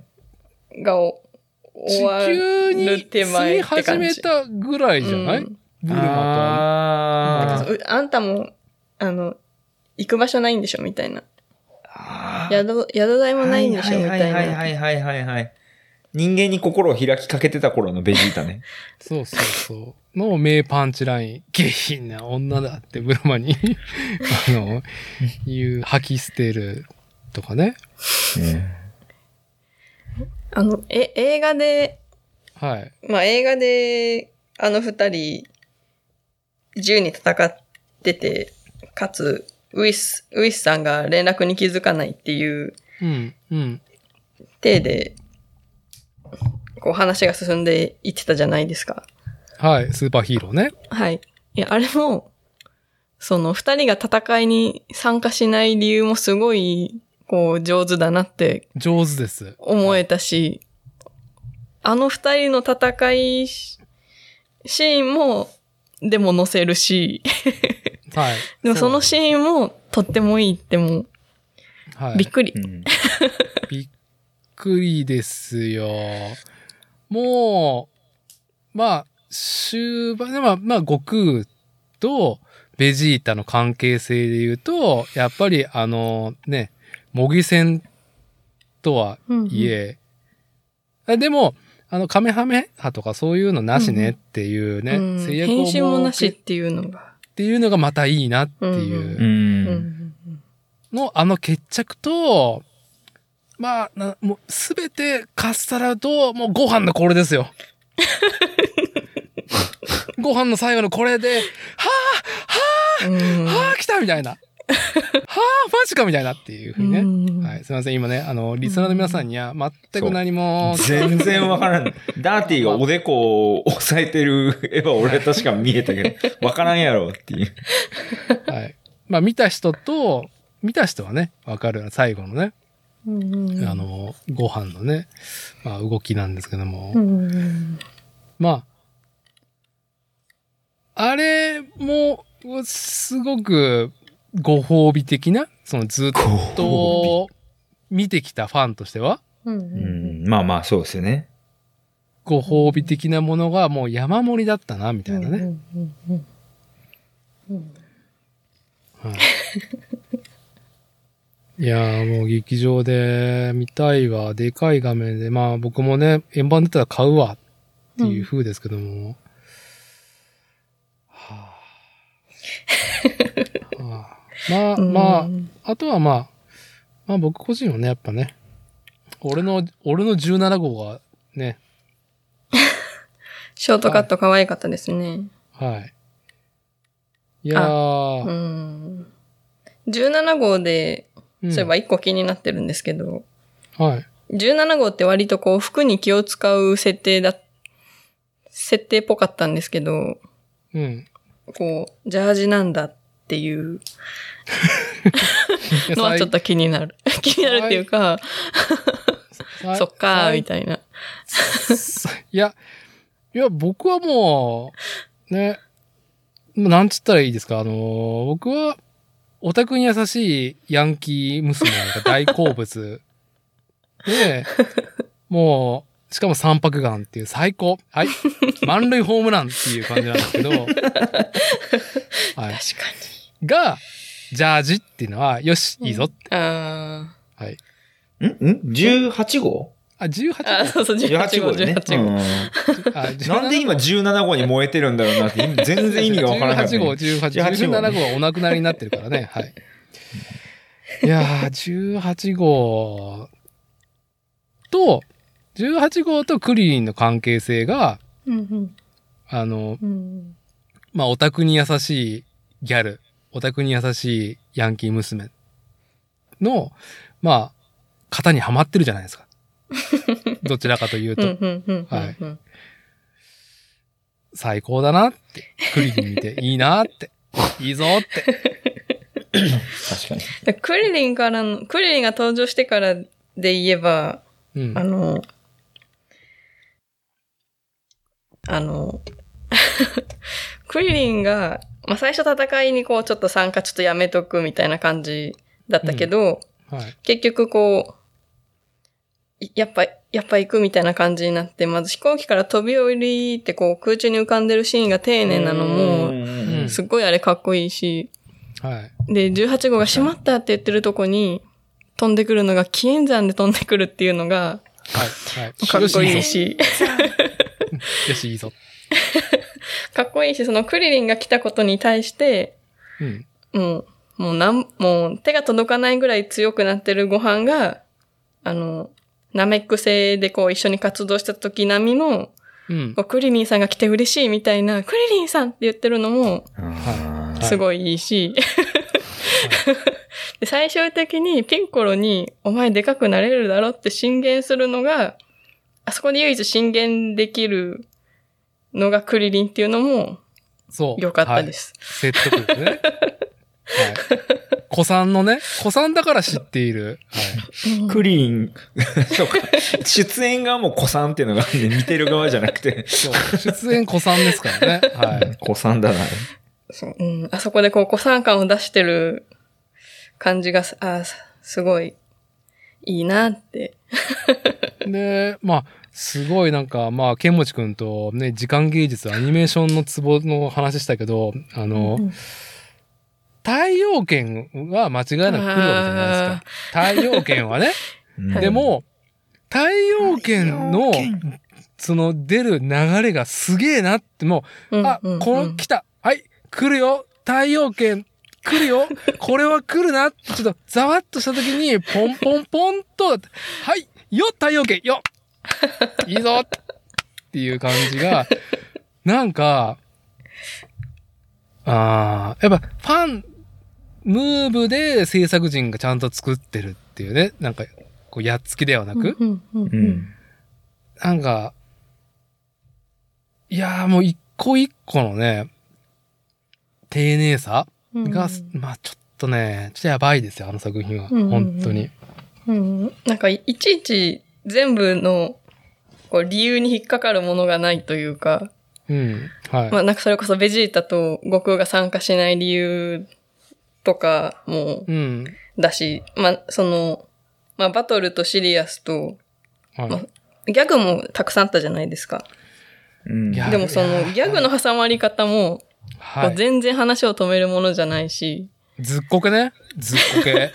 普通にこっちもくすってできるし、イラってしないし、技の一つ一つもこう、そこでそれみたいなのも、もう全然、はい。もうすっきり、気持ちがいいです。あのーちょっとアニメーション作品におけるずっこけという手法についてちょちょっとだけ喋らせてもらって、ちょっと喋っていいですか、はい。聞きたい聞です。きたいです。ずっこけって、やっ言ってしまえば昭和とか平成前半の古典的な、まあ漫画から来る、なんだろうね、必殺ギャグじゃん。う。うんんうんで、ずっこけは淘汰されてるわけなんですよ。うんうんううんん。まあ、あえてずっこけを入れるっていう。もう自流じゃないじゃん、ずっこけって。うん、違いますね。だから、だから、使用法としてはすごい難しい道具になってるのね、ずっこけって。昔のアニメーションのリメイクだったらずっこけって気にならないんだけど、新規のアニメーションでずっこけの使い方がずれると気持ち悪いなってなるんですよ。うん、なりますね。だから、なってる作品ちょいちょいありますもんね。うん。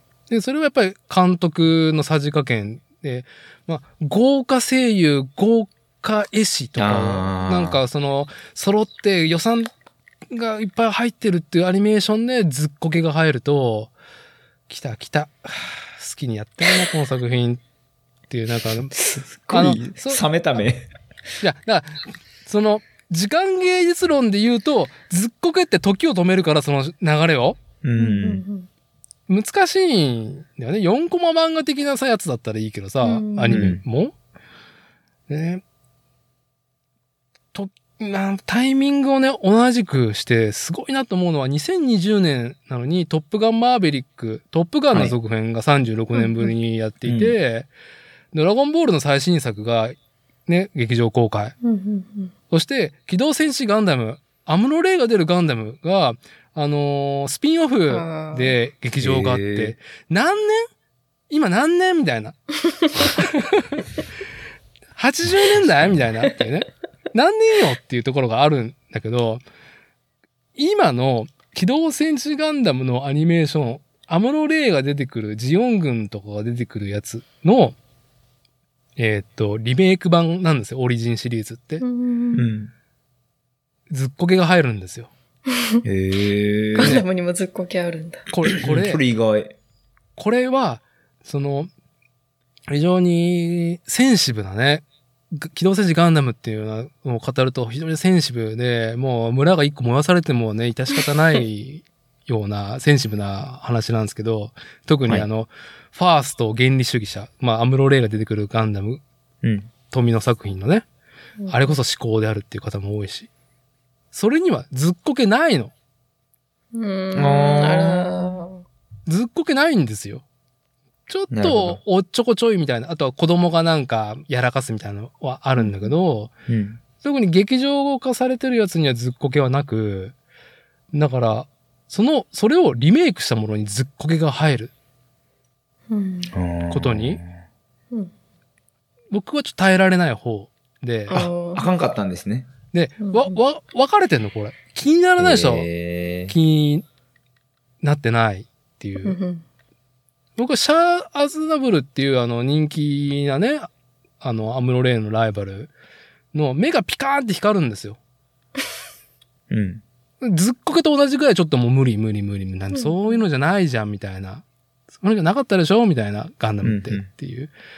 まあちょっと、あのー安彦義和っていうあの、イラストレーターの方が漫画家化しているしガンダム。うんその方が監督やってるんだけど、何かちょっとね、な何かその、そのご本人ではなく、何か事情があるのかわかんないけど、ずっこけが入ることが非常にきつく、うんそれがあり、ガンダム見てないのに言うのもあれですけども、今回のね、今やってるやつ、ククルス・ドバンの島ってやつ。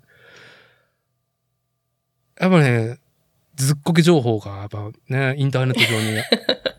あ、出てくるんですね。でも、ヤギがやらかすらしいですね、今回は。うん、うん。ヤギがどうもずっこけムーブヤギのね、きになってきっかけになる。みんなヤギが、ヤギが。ヤギな。みんなねネタバレ。レを避けつつ、ヤギな。情報だけ情報だけ。ヤギがな、っつって。本当にあれな、っつって。あじゃああんまりよく捉えられてないんですね。でも気になってない人はやっぱりもう大傑作ってもちろん言っていて、で、それを経て今回のドラゴンボールスーパースーパーヒーローはうん鳥山明があられちゃんからずっこけだったわけで、まあ、だしそうですね。あの、ずっこけ作品ですもんね、あられちゃんは。後半のパワーバランスがインフレ化した際に、でも、まあずっこけは入ってたわけじゃん。図工的な感じはね。まあまあ、うんセルの少なくなったけど時すごい少なくなって、ブーで寄り戻しがあった感じがすごいしますけど。てか、フリーザで多分すごい少なかったんですよ。で、これはいかんってなって、はい魔人ブーって名前かよ、みたいな。マジンブーところからのだと、サタンもずっこけだからね。まあそうです。うんあ、そうそう。サタンを登場させたっていうのが結構大きいですね。うん。だから、ドラゴンボールで今回最新の劇場版が遺憾なくずっこけやってても、うんもう、そういう作品だから、もう何も気にならないし、気持ちいいずっこけだなっていう風に、うん。いいずっこけ味わえてるなっていう風に、はい。うん。それも含めてちゃんとオマージュというか、その、ドラゴンボールを愛してる人たちが制作されてるな。まあもちろん、鳥山明ご本人がね、うん大きく関わってるのもあるんだけども、おじさん、あの、ずっこけ、アニメーション作品におけるずっこけの憂いでした。憂い。はい。なるほど。そういえば、あの、ケンモチさんの回もすっごい面白くて、はい。なんか二巡、二巡とかしてるんですけど、あ、そうですか。はい。それで思い出したん。ですけど、はい。引き出し剣もしろた。いやそう、スーパーヒーロー、まあ、ストーリーも良かったし、絵も良かったし、えっ、と、まあ、いろいろいいんですけど、音楽もすごい好きで、まあ、もちろんサ,、サントラ買ってに流してるんですけど、うん。で、なんか、あと、てかまあその、えっ、と、えっ、と、なんか、ドルビーシネマっていう、うん。なんかあの、IMAX とか、みたいな感じで、ちょっとはい。特別な映画館があるあるっていうのを今回初めて知ったんですけど、うん。え、しご存知でした？もう、ドルビーがあるんだったら、まあいいおじさんなんでね。まあ寿命も短いんで、ドルビーで 見れるんであればドルビーで見たいっていう。格もうあ、ちょっと格が違うから、もう同じ作品そんな違うんですね。えそう、ドルビはい。ー、ドルビーが何かっていうのは全然知らなかったんですけど、うんまあそのどんどんドラゴンボールが、まあまず上映始まってで、IMAX で始まりますとか、あの、4DX で始まりますとか、うん。いろいろある中にそのドルビーシネマで始まりますって書いてあって、で、ドルビーシネマ知らなくてなんだこれって思って、なんか IMAX とか聞いたことあったんですけど、うん。ドルビー知らなかったから調べたら梅田にあったんで、まあ、なんか IMAX とかもどんどん終わってるタイミングだったので、ドルビー行ってみるかって思って、うん。行ったら、なんか売りが、あの、音が360度方向から聞こえるはい。っていうのと、はい。あと、色？黒が、色。はい。色と黒がすごいいいっていう売りで行ったんですけど、いやドルビーシネマが、ドルビーシネマでもかなり楽しませてもらい、いやー、羨ましい。なんか、これがエンジニアリングかって、エンジニアリング。はい。そう、ケモチさんの聞きながら、あれがエンジニアリングかって、そういうことです。ちょっとそういうことです。思いました。はいドルビーアトモスに無理くり調整後のエンジニアリングでする作品も少なくはないんですけども、ドルビーアトモスとか、あと IMAX もないろんな仕様があるからちょっとよく言及できないけど、もうそれで上映するための収録、あぎーあー。疑似的になんかその360度から音が出るっていう風じゃなくて、本編の方にちゃんとそれを撮っておく。うんうんうん、カメラも、後処理も、その、まあ、大元の絵をね、アトモスとか。うんうんあれでしょ？あの、最初さ、えーっと、ドルビーアトモスとかのシネマに入ると、あの、CM 少なめで、何よりもドルビーとはっていう そうそうプロモーション。まあえープロモーションが一番すごかった。うんドルビーアトモスにようこそって言って、あれでしょ？音がこちらからこうっていうね。そう。おはい？そ れまあ、音右を一番、から左。そうそれがすごかそれ本当にすごかったです。はい。あの、360度、なんかライライトがこうね、用意されていて、そのライトに沿って音がこうあ動いてるっていう。そうですそうえーよくご存知で。はい。あと、本当のの黒と今言おうとしたやつ。皆さんの見てる黒は、みたいな。今までの劇場シネマでの黒はこちら。だが本当の黒とは。っていうね。はい。え、名古屋にあるんですか？ある、名古屋駅にある。あえ全然別物になる。本当に、ああいうもので見ると。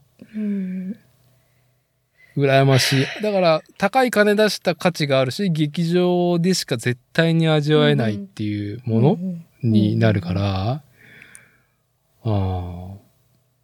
ドルビーでは2回見ました。いやー、あ、2回見たんや。ー、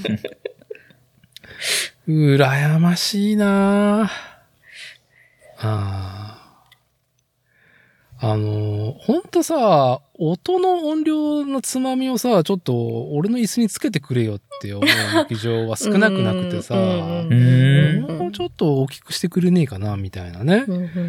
あ、ある中で、まあ本当に適度な、ね、適量の爆音でうん。あるし、ドルビーとか、まあ IMAX の何かもそうだけど、もう、うん、もう、あれで映画を見れることは非常に幸せですね。家では絶対無理だもん、あんなの。うんうんうーん。そうい一度、一度というか僕が、マッドマックス、フューリーロードに狂ってる時に、2015年かそれぐらいの時に、それこそ10回ぐらい見に行ってるんですけど、10回、すげえな。10、うん、10回だったのかな。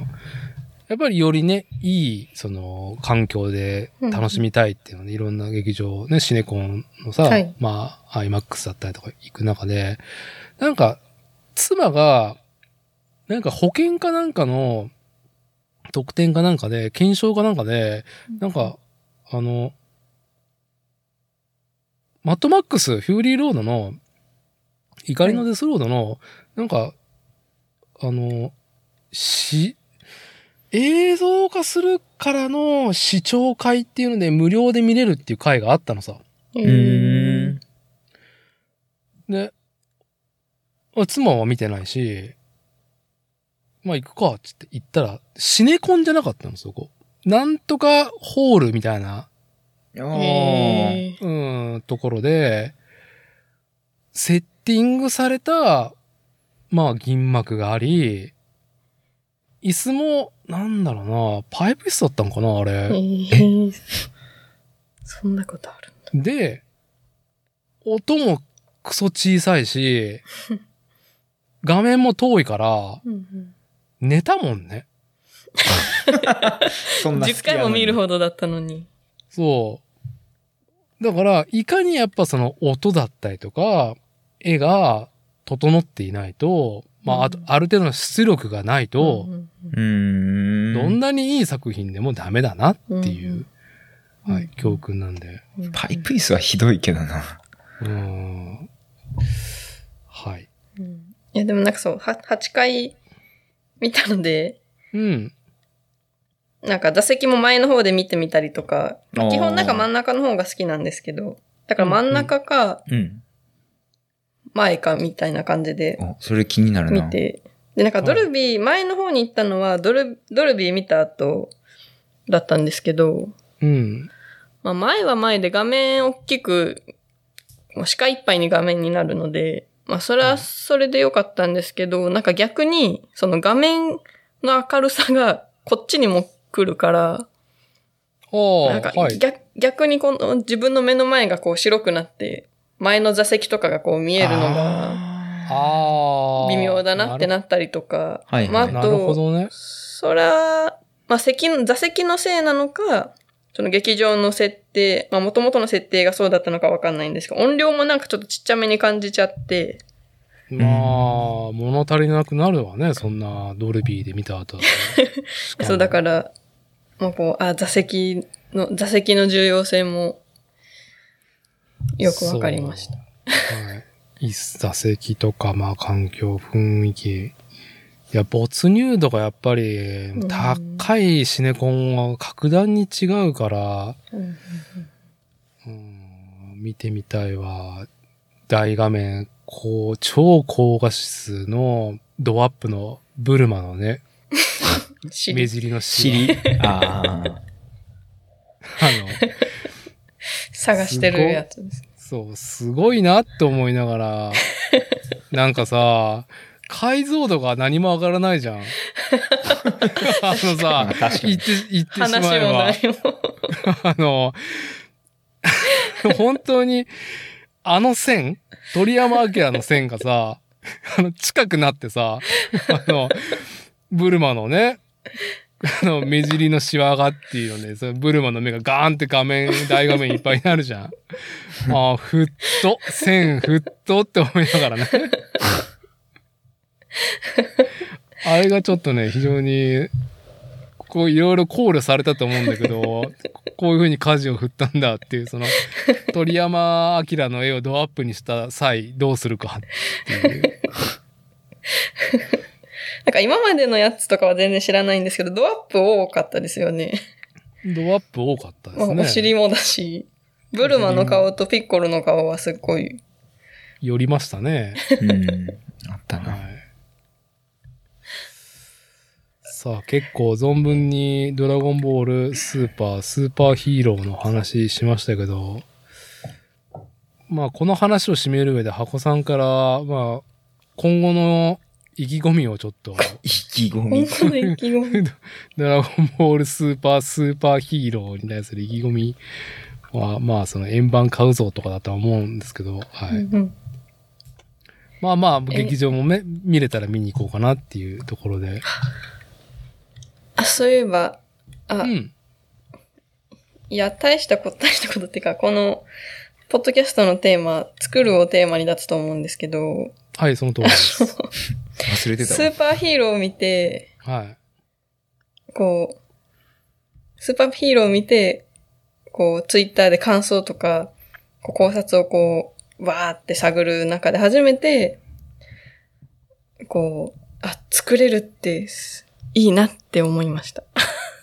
どうどういうこと なんか、この、いや、映画を見て、とはい、はい。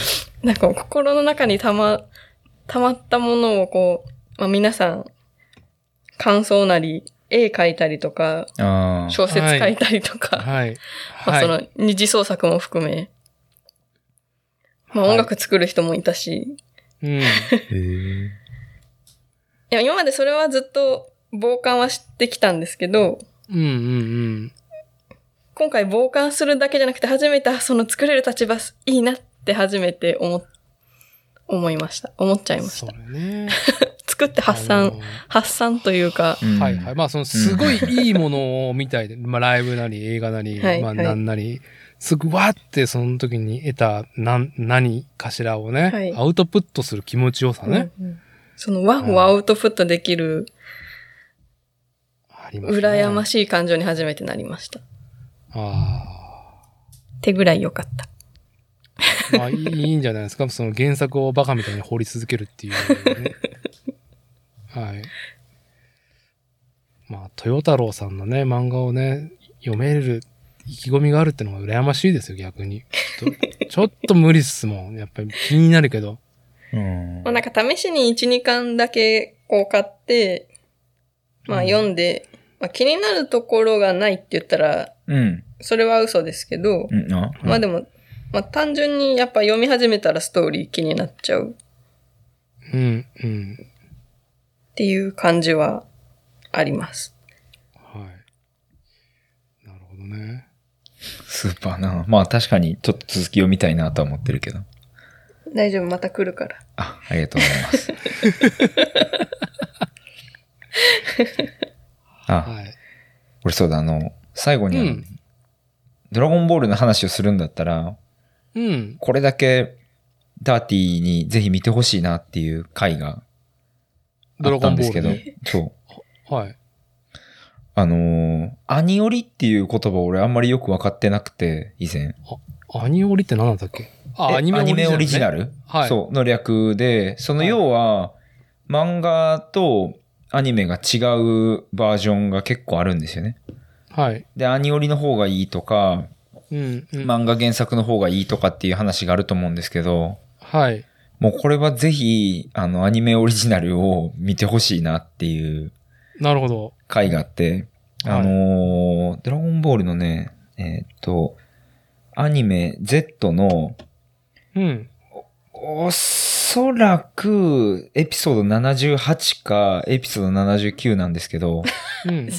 か回、回で探しあ、そう、ドラゴン。ンボール、回か。回のまあ Z にもそれあると思うけど。78か79で、うん。要はまあ、ドラゴンボール Z だと、あの、セルのところなんですよね。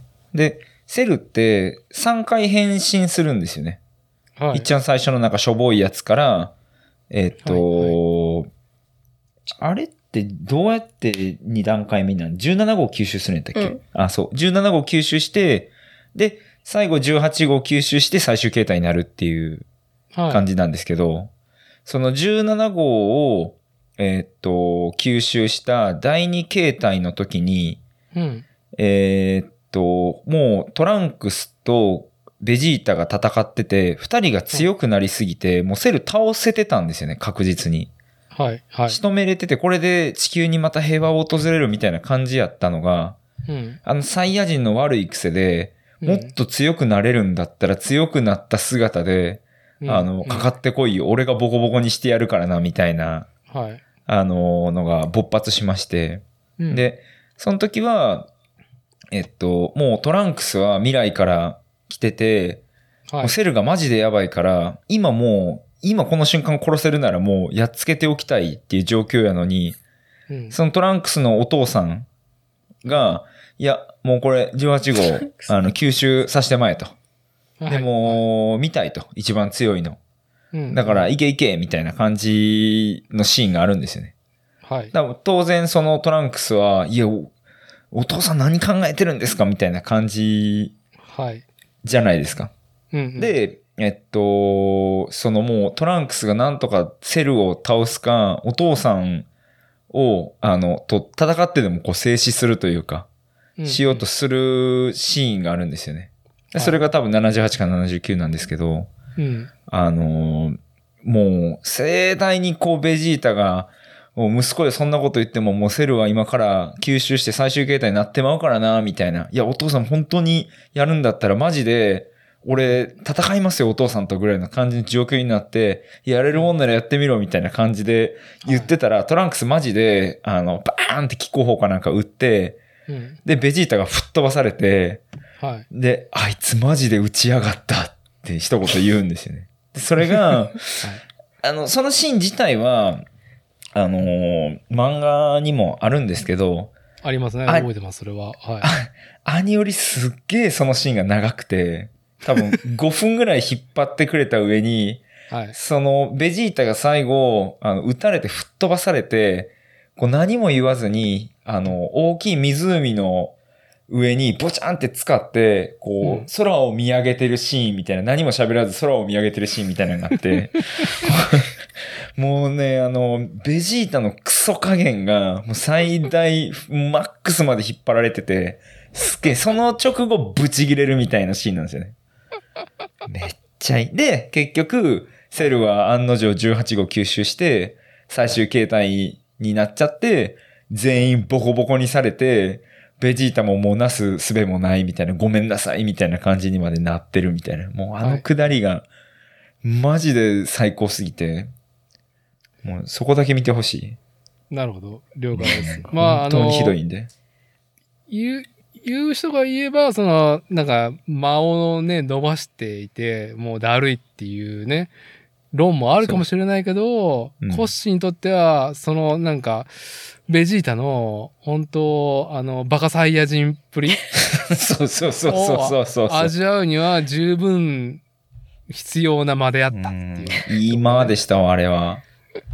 マジでクソ親父やし、クソサイヤ人やし、どうしようもないな、こいつみたいな。サイヤ人は全員バカだからな、本当に。そうなんですよ。はい。いいわーっていう。あの、映画の入場特典が、うん。えー、第4か5まで続いたんですけど、ああ、はいはいはいはい。あの、3、3、3、4が、ピッコロのシーンとご飯のシーンの、表がそのシーンの絵があって、裏に台本、うん。台本って、うんうんうん台本って言うんですかね？あの、セリフと、はまあなんかシーンがこうなってるみたいなはい。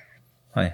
のがあったんですけど、まあその中にその、ビーストになったご飯のうん。やつもあったんですけど、はい。あの、ビーストになってから、まあ一回攻撃をこう受け止めて、セルマックスの。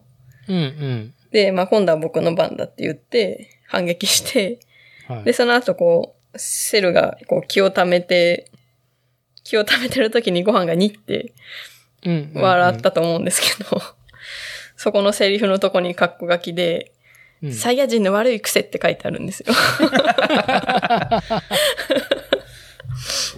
うん。いいですね。いいですはい。まあ、それが出ちゃってましたからね、ビーストモードではね。まあ、はそれをピッコロ、師匠が、こい。う、はい。引き戻すっていう。うんうんうん。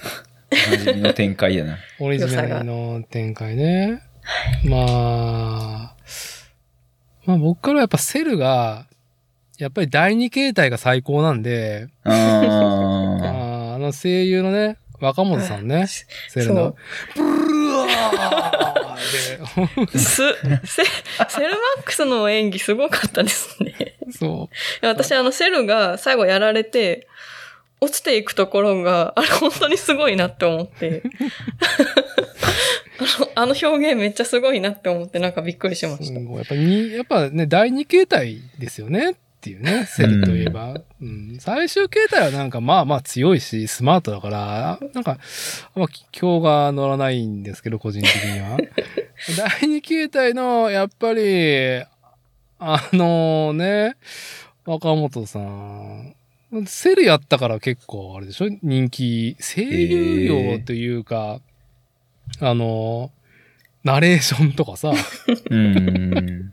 俺、はいそうだ、あの、なんであの人大体有名なんて、あの、サザエさんの、あのー、何さんってあれ？アナゴさんね。アナゴさんか。アナゴさん役有名やったけど、最近知ったのが、その、あれ、ひとし松本の滑らない話とか、はい。全部彼なんですよね。そうです。およう見てるから、うおーここれセルかつってこう、テンション上がる。最近は酒のつまみになる話をよく見て酒のるから、ね。つまみになる話。あのね、アドリブがね、もう本当に自由にやられてるなっていうね。ね。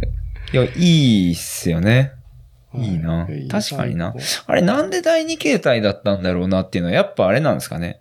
セルでこの声ならこれでしょみたいな独断だったのか、高それともなんだ？かそのストーリー的な理由があったのかなとか、伏線があったんかなとか。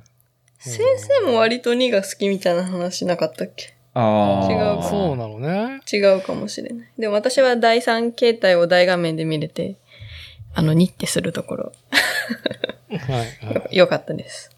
イケメン。イケメンね。スマートな。はい。まあじゃあ、ドラゴンボールスーパーはね。まあなんか見れるんだったら、ね、ぜひっていうところですかね、ハコさん。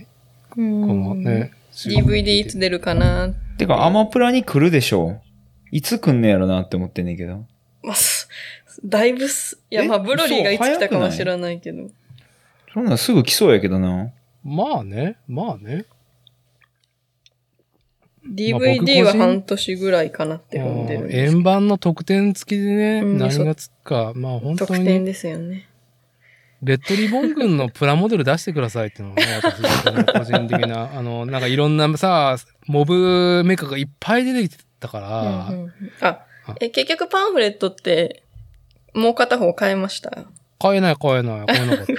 はい、残念ながら。はい残。念ながら。あの、最初レッドリボン軍の基地に、あまあ最初ピッコロが初めて来て、で、こう潜入していく中で、うん。こう船が入ってくる場所あるじゃないですか。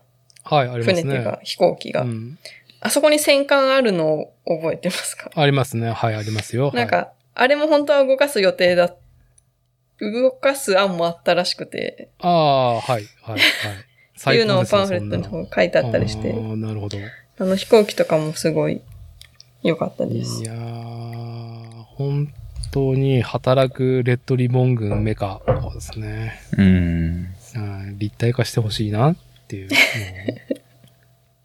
はい僕からは、僕からはドラゴンボールスーパー、スーパーヒーローはこれでいいですけども。これ今日、まあ、何かお二人インターネットにこぼしたいことってまだ何かありますか？あと一個ぐらい。え ちょっとドラゴンボール関連でもう一個いいですか？ああ、いや、いいですよ。締めなくてもいいですよ、ドラゴンボール。若干ぞ、あの、その、剣持ち参加にちょっとダブってるんですけど、うん。あの、この映画公開を記念して、はい。その、ご飯とピッコロの指定、指定の絵で、ローファイヒップホップの YouTube があるんですけど、あ、そうなの？そうなんですそうです、マジそうです。で？はい、あれね。そう。なんか、へわーわざわざ作んのってびっくり、そ、そ、そこまでするのって思ってめっちゃビビったんですけど、はい、はい、はい。でもなんか、えっ、と、ジャンプ公式のアカウントが確か作ってて、うんへーって思って見に行ったら、まあ別、その、ドラゴンボールに限らず、それこそスパイファミリーとか、アーニャと勉強みたいな、のとかはで、結構はい、いろいろあったんですよ。で、そういう全然他のコンテンツ追ったりしてないので知らなかったんですけど、最近のその、アニメとか映画本編以外の、まあそのグッズとかも含めて、うん。展開、こ展開ここまでしてるんだって思って、いやー。すげえなって思いました。もうさ、もう、何？本当 集英社、集英社バビロンシステムだわって感じるよね。アニメーション、本当にすごい。アニメ、すいや、まあ、何？ま、どう、世界がもうみんな、ね、鬼滅の刃の映像化と、まあ、いまあ今だと呪術も海外人気だし、うんうん。で、ドラゴンボールは永遠ね、不動の地位。はい。で、まあ、他にもね、やっぱりこう世界にこう集英社少年ジャンプ汁がさ、まあ、まき散らかって、すごい支持がされ続けている。うんうん。今なお、新しい集英社、集英社法がいっぱいさ、次からうん次から次へとさ、示談装填されてるわけじゃないですかう。んうんえらいことですよ。えらいこと、えらいことだなと思う、本当に。アニメすごい。アニメすごい。いや、集英社がすごい。なんかすごい、なんか怖い。怖い怖いって思う。今、ローファイヒップホップのやつ、DM で送ったので、ああ、また今度なんかの作業のお供に使ってください。喜んで、喜んで。じゃあ、ドラゴンボールのことは締めて、はい。ちょ、ちょっと僕お手洗い行ってくるんで、はい何か、はい何か、はい、お二人相談してもらって。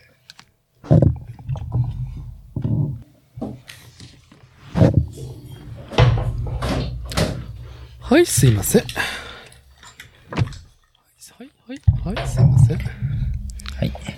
妻はまだなんか用意してます。あ、いいですよ。いやまあ、このまで言っとくけど、ディズニープラスにね、1ヶ月だけ加入して、セックスピストルズの電気ドラマを6話完走してほしいですよ、越山さんには。あれって無料なんですか ?1 ヶ月は。ない。ああ、なるほど。それはお試しとかはないんですね。確かなかったと思う。はい、なるほど1000いくらかな。はい。うん。あの、今回の、えーこの番組が、えーっとね、103回なのかなはい。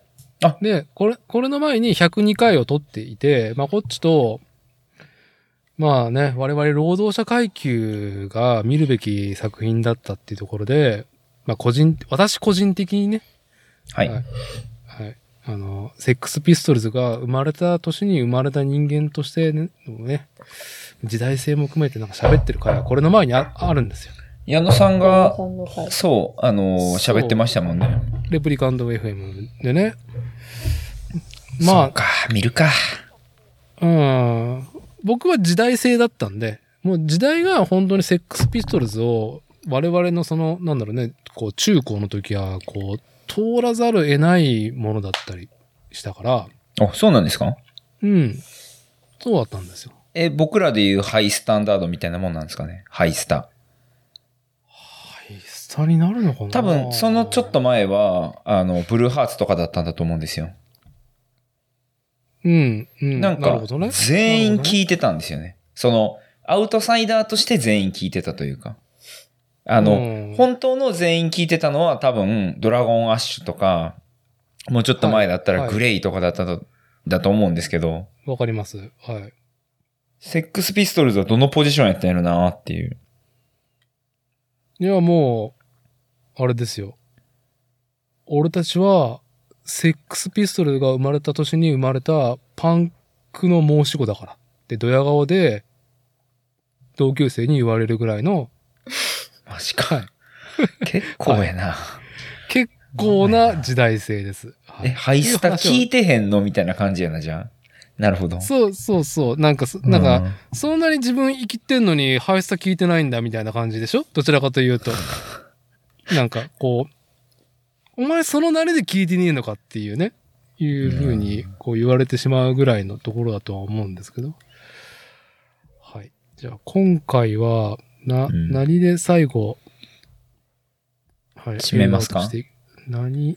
じゃあ、今日の現今日の現場の話でも、どうですか、ね、ああ、そうね。MC してたね。なんかそうなんですよ、久々に。あれ、何年ぶりなんだろうね、MC やったん BMX ネタ付きね。BS ね、どう BMX で生きてるからね、俺はうん。基本的にう。ん。なんぼシクロクロス速くなったか知らんけど、あ BMX ライダーって言ってるんで、はい、一応。はいはい。素晴らしいです。はい。いやー久々のマイク握っての現場はどうでしたか？いやー、まあ、平たく良かったですよね。あの、まず、何が良かったって、えっと、まあ、第一は、この番組的に言うと、東京オリンピック2020のはい。解説として、こう、まあもう、お茶の間をさらっていった感じだったわけじゃないですか。はい。勅使河原大大地。地まあ、ね名古屋の BMX 愛好家、文化圏に関わった人だと、まあ、勅使河原ファミリアのね、プリンスですよ。そうですよ。プリンスですよ。はい。そう。そう、そんな彼が、まあ、こう、えー、その解説者として、まあ、BMX を、うんの良さを伝え、で、そのスタイルが評価されて、あのーココナッツサブレの CM に、まあ、BMX なしで出たっていう話はまあ、ここでもしたと思うんですけど、まあ、おもろいなっていう、あいつええなっていう。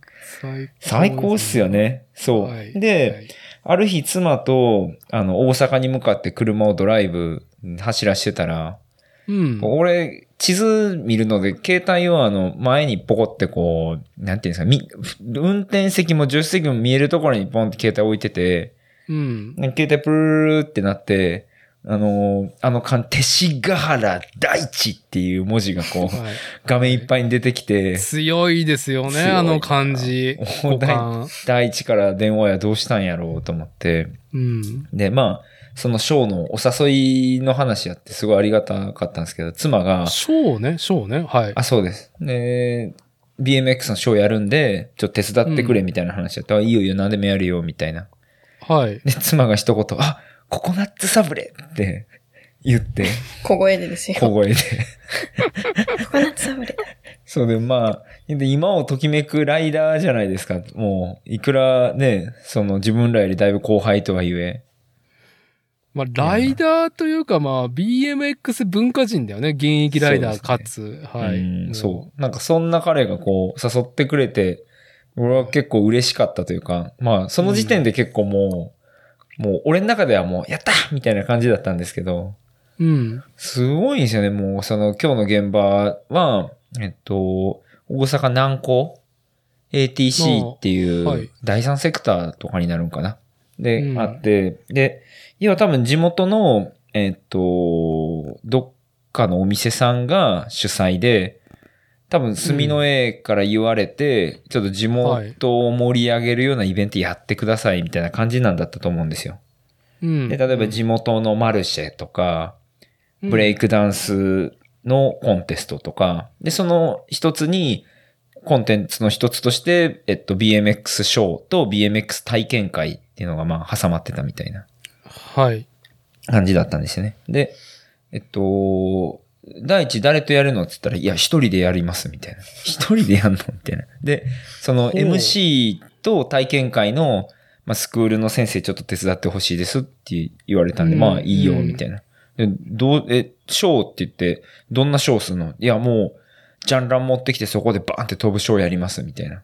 はい。えどう、あ、それ向こうが用意してくれんの？って聞いたら、いや、あの、自分がランプ持ってきて、で、あの、着地に、あの、エアーバッグ、うん。あの、空気バーってずっと入れ続けて、着地ふかふかできるような。はい見ました、見ました。はい、そう。あれを自分で買ったんで、もうそれも、あおおマジか。うんはあらしいんですよ。自前で持ってるらしいんですよね。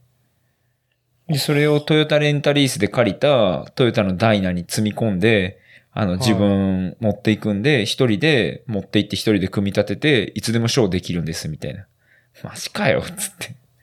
すげえな。すごい、すごいセットアップだね。はいだからもうそこまでのコンテンツというかスキーム全部用意してて、ただまあ、自分が乗ってそのまま MC すると大変なんで、まあ MC がいた方がいいみたいな感じだったらしいんですよ。うん。うん。で、まあやって、まあ、ショーの内容はまあ多分、ダツさんイメージできるものとそんなに相違ないと思うんですけど、はい。あの、あらかじめ僕に LINE が届いて、今日、うん。えーこういう流れで MC お願いしますって。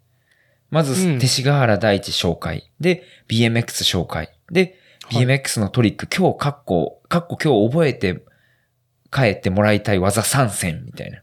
で、それをジャンプランプでやって、組み合わせやって、最後に、あの、ビッグトリック決めて帰ります。計30分でまとめてあります、みたいな。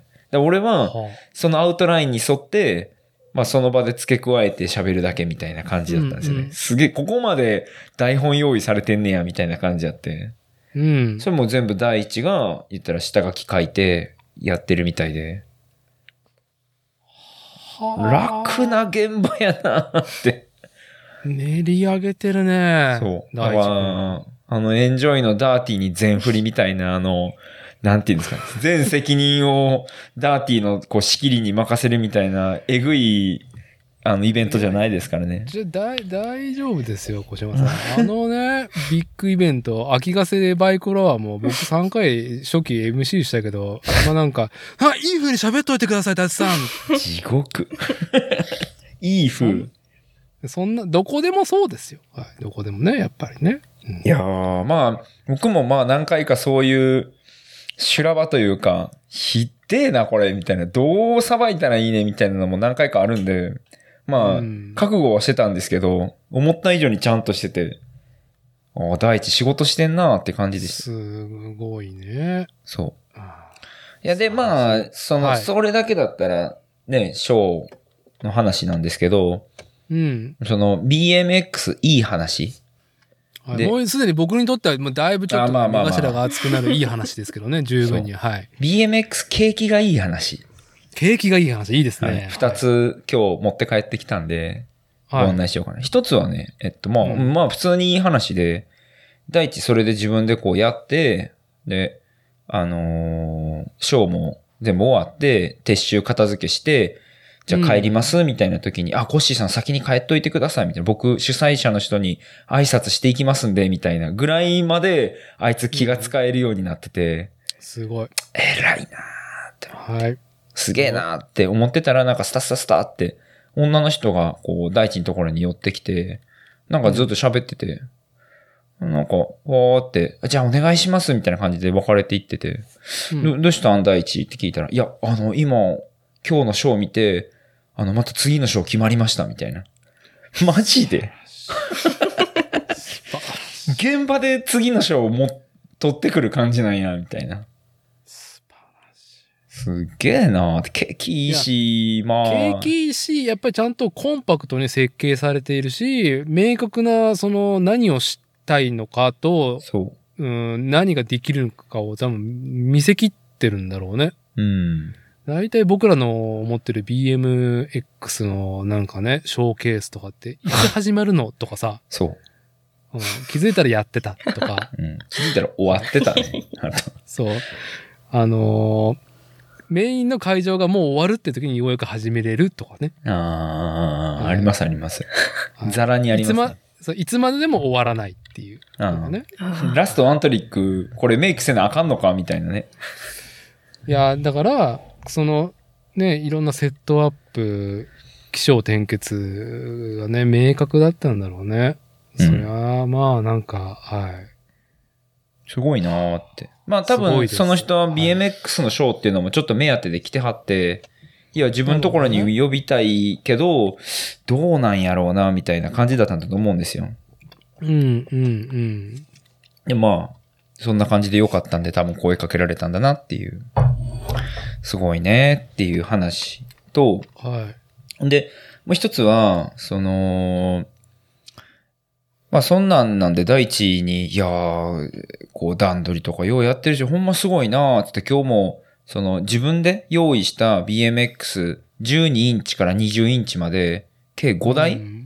自分で持ってきて、あの、体験会を子供にさせて、で、その、体験会した子供の前でショーやって、もう、あれですよ、終わった後、大地さんですよ。そりゃそうなるよな、みたいな。はい。はい。すげえな、これ、みたいな。で、どうスクール、大地も僕と同じ場所でスクールやってるので、どうスクール盛り上がってる？とか、他のところでも結構、あのーまあ、儲かってまっかみたいな感じですよねう。ん。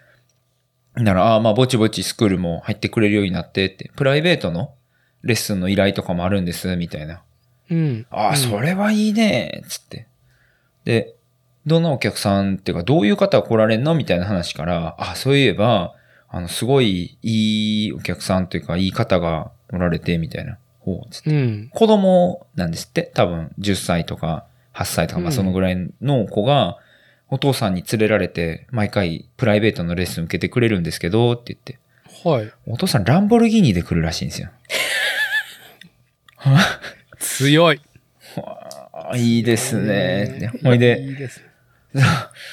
でも、受けてこい息子みたいな感じなんだと思うんですけど、うんで奥さんもたまに来はって、まあ、てかお母さんですよね。お母さん。はい。めちゃめちゃ美人で、はい。うんで、っていうか、もう歯が白すぎると。ホワイトニングがすごいと。はい。はい。でも、もうなんか、なんだろうな、その、持ってるものとかじゃなくて、そもそもボディにめっちゃ金かけてるっぽいな、みたいな。フィジカルはね。フィジカルに。そうはい。でそういう人も、その、スクール受けに来てくれてて、まあ、はい景気いいなみたいな。いや、そこに、なんか、ね、稀だとは思うんだけど、そうですねまあ、まあ波及するっていうことがね、うん。まあ、なんだ、その、いや、全然わかんない。上層教育だったりとかね、そういうのも含めての、なんだろうね、習い事の一環。まあ、この、今回の収録もさ、習い事をね、いろいろさせ始めてるっていう話をしたけどさ、うちの子が5歳になってね。うん。うん。まあ僕も教えることは教えるけど、やっぱ外の、なんだろうね、環境とかさ、はい。一緒にこのお友達と学ぶ場だったりとか、うん。やっぱ先生と呼ばれる人に教えてもらうっていうのは、親に教えてもらうとはまた別。いやいや、それはね。そこにね、だけどまあ、あの、偉いもんで、その、うん。この BMX っていうカルチャーの波は、はい。あの、我々一般市民に対しても、もしくは、そういう、まあ、あの、所得が非常に高そうな人にも、はいこう、均一均等に、あの、情報が流れていってて、みんな同じように、あ、BMX ええな、息子にやらせたいな、みたいなのをこう、思うんやな、っていう。そうすると、たまに、ごっついのくんねんな、みたいな。まあ、箔がついたよね、個人的にもね。やっぱりオ、オリンピックの舞まあね台っていうところに関わってるし、まあ、オリンピック競技にも選定されているっていうところも、やっぱりね、箔がついているわけでね。まあ、BMX 単体。あーでもまあ、プライベートレッスン、ランボルギーニで来るのは結構心が温まるな、っていうね。ねえ。まあ、あれですよ。大地のお父さんだったら、ランボルギーニ来たら、一旦とりあえずキッカー持ってきてね、あの、縦でジャンプする。いやとりあえず飛びたいねって。そのね、そのお父さんの話もちらっと聞いたんですよね。そう 一応しときますか、その話も。そうですね。あの、レジェンド、本当に日本国内のレジェンド。うん勅使河原翔太郎氏。はい。そう。あのーまあ、親しみを込めて大パイセンですけど、僕なんかもう翔ちゃんって言うんですけど、うん翔太郎さん。はい。あのー最近横須賀であったジャパンカップにも出場されて、うん。マスターカテゴリー。だから僕今度大会出るんですけど、そこ同じカテゴリーで彼も走ってたっぽくて、はい。まあ盛大に会場を沸かせてたのを動画で見たんですけど、すげえな、うんこの人みたいな。で、なんか最近 Facebook で怪我したっていうのを書いてて、おあら珍しいですね。そう。あれ横須賀の大会で怪我したんかなとかってぼんやり思ってたんですけど、う。うん。どうも、その、大地が今回ショーで使ったその、あのーエアバッグの、うんあの、着地のランディングをこう買ったので、一回試しに公園でやってみるっつって、うん。家から公園まで持って行って、その、広げて、で、ジャンプ台置いて、なんかまあやってたらしいんですね。うん。だからそこに親父がパーって来て、うお、面白そうじゃんっつって、うん。まあ一発目バーンって飛んで、うん。で、二発目でいきなりバックフリップしたらしいんですよね。いいですね。はい。うんで、回りすぎてやばかったらしいんですけど、うん。それでもやめときゃいいのに、メイクするっつって、もう一回次ゆっくり回ったらしいんですよ。はい。で、エアバッグってあれ、すっげえ沈むんですよね。うんなんで、う両輪着地しないと、片輪だけグッて沈んで、次、前輪例えば沈んだら、その反動で自転車が吹っ飛んでいくんですよね。はい。うんバヨーンってトランポリンみたいな感じですよね。うん。うん。で、それはい人間ごと吹っ飛んで、背中から行って、どうも頸椎やったっぽくて、今頸椎にボルトが入ってるらしいです。もう、翔ちゃんって。翔太郎さんっていくつ。なんでしょうね？50前50半かな ?51 か50かそれぐらいだと思いますね、今。あそう。日本で一番 BMX 歴が長い人ですからね。ーうん。なんかもう、生命がすごいっていうね、代名詞がぴったりの、本当に、なんだろうね、変わらないところすごいな。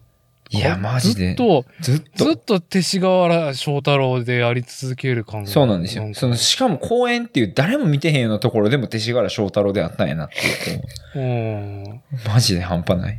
で僕がさ、40代後半になってさ、はい。なんか、老いと向き合ってるわけですけども、うなんか想像がつかないもん。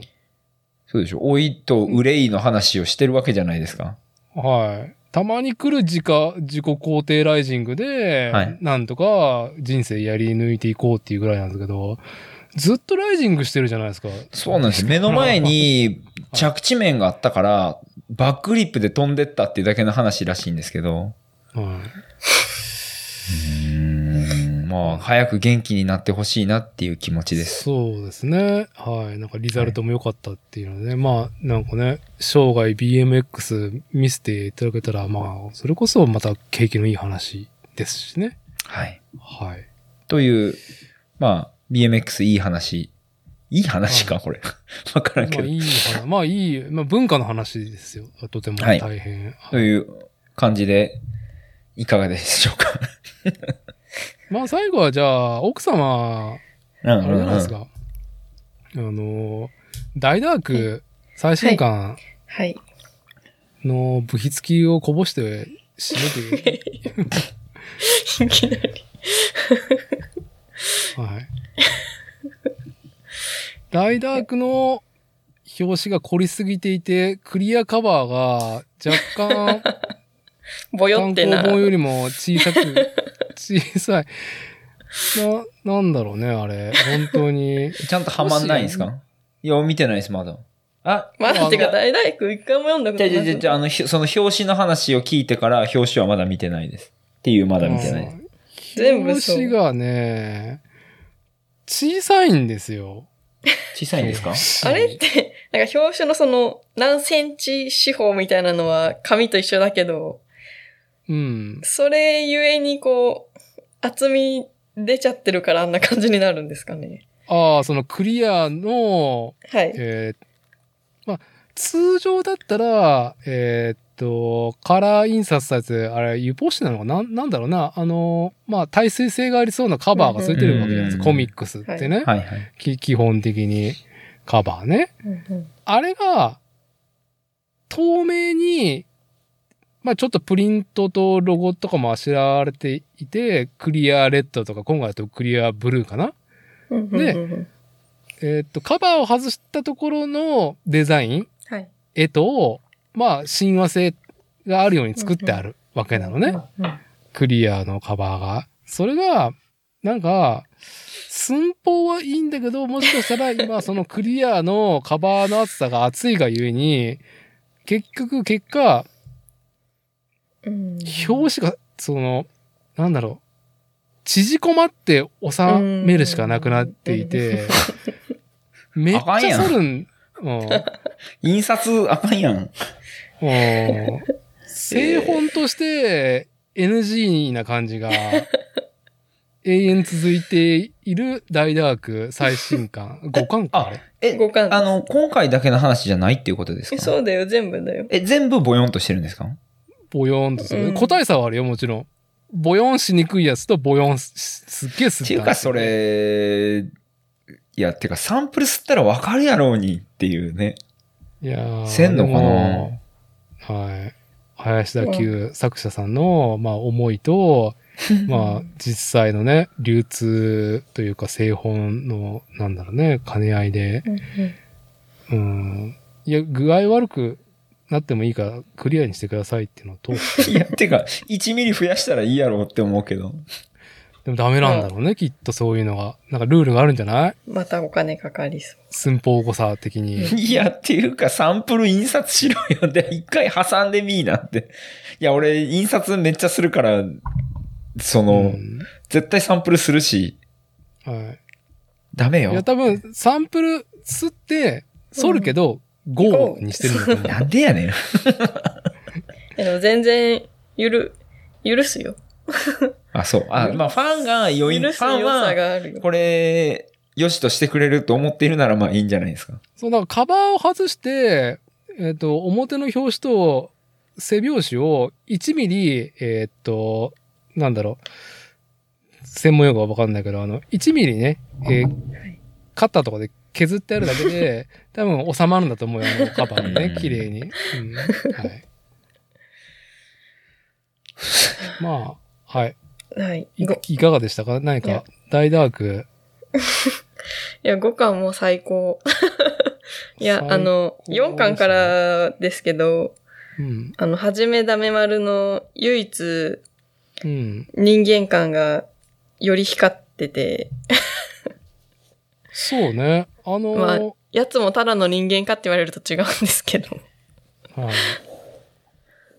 なんだろう、四大外役じゃなくて、宇宙の四大役っていうのが、ついに三人いた中の、ようやく4人目が出てきて、うん前の回から、巻から活躍してるんだけど、うんうその4人である、その、なんだろうね、わちゃわちゃが、機能してましたね。はい最初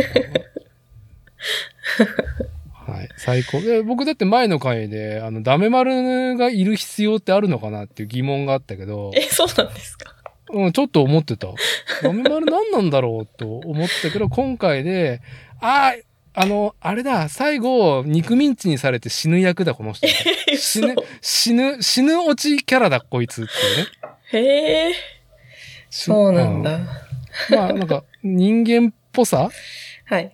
どちらかというと、あの、狂ってる他の3人と比べうんて、うんだいぶちょっと人間のおっさん感があるから、うんはい。そうね、おっさん、はい。おっさん感があって、はい、よかったですね。はい。あの、え、多分ツイートしたと思うんですけど、はい。あの、林田久先生が書く、あの、狂ったキャラのこう、なんか手を開いて、反応する様子がすっごい好きなんですけど、の、何それちょっと見ます。はい。で、なんかこう、こう島田、島田くんとかがよく、なんか、五感ではなんかこんなして反応してた気がするんですけど、3個とかもすると思うんですけど、はいはいはいはい。あとなんかドロヘドロだと、悪魔たちが、よくこうこうやって 喋ってるんですけど、はい。狂ってるやつとこの可愛い感じのポーズのギャップがはい。すごいいいなって。はい。大ダークでもふんだんにあるんでよかったら探してみてください。はい、いや、ふんだんにありますね。はい、明る、明るくね、あの、ぶっ殺してるからね。そみんな。はい明るく狂ってるんで。大体くまあ、今回は、まあ、僕はやっぱ最後、ホロブスで燃え死んだっていうところでね。はい、あ、すいませんね。腰が全くわからないはい。話。大丈夫です。まあまあ、あのーこの辺は癖、癖の話ですからね。なるほどはい。無理くり他人の癖のものをね、あのー摂取してもあんまり健康には良くないですからね。いえいえ。大丈夫です。はい。あじゃあ。あな、いいですよ。全然、全然いいですよ。何か。全然。僕はまあ、いつ閉めてもいいぐらいですけど。大ダークは全然読んでくれない、読まないんですけど、コッシー。はい。あの、まあ、え、スーパーヒーローつながりで最近、鳥山先生のドラゴンボール以外の漫画をちょいちょい読んでるんですけど、うん。ドラゴンボール終わってから、ちょいちょい短編集とか書かれてるみたいで、はい。で、一巻完結漫画を2冊買ってて、Kindle 電子版を。はい。はい。えっ、と、宇宙パトロールジャコっていうのと、はい。見てます。あ、本当で。そうなんや。あと、サンドランドっていうのはい。があって、それを読んで、まあ一巻だしサンド、ランドの方が僕は好みですけどねあ。すげえ、読んでんねや。すげえ、マジ私もか。サンドランド。そう、これは時代性ですよ。サンドランほん、本当に。へえ。ドそう、どっちも良かったし、まあ一巻完結だ、一巻完結だし、鳥山明だったら読むかなって思って進めたら、まあコッシーもおもろかったって言ってくれたんで、あおおすすめコンテンツ的な感じで。そうだよね。うーん。なんか、まあ、ふんだんなずっこけ？と、うん。まあ、ジャコはずっこけでしたね。うん。どっちも、どっちも良かった。まあ私もサンドランドの、だからサンドランドを、もうちょっと、もうちょっと読みたいっておかしいですけど。なんか深まりたい。うん まあ、俺ちょっと、はい。ああ、ごしどうぞ。俺、ジャコが好きだったなっていうだけです、全然。うん。いや、どっちも、どっちもいいんだけど。そうね。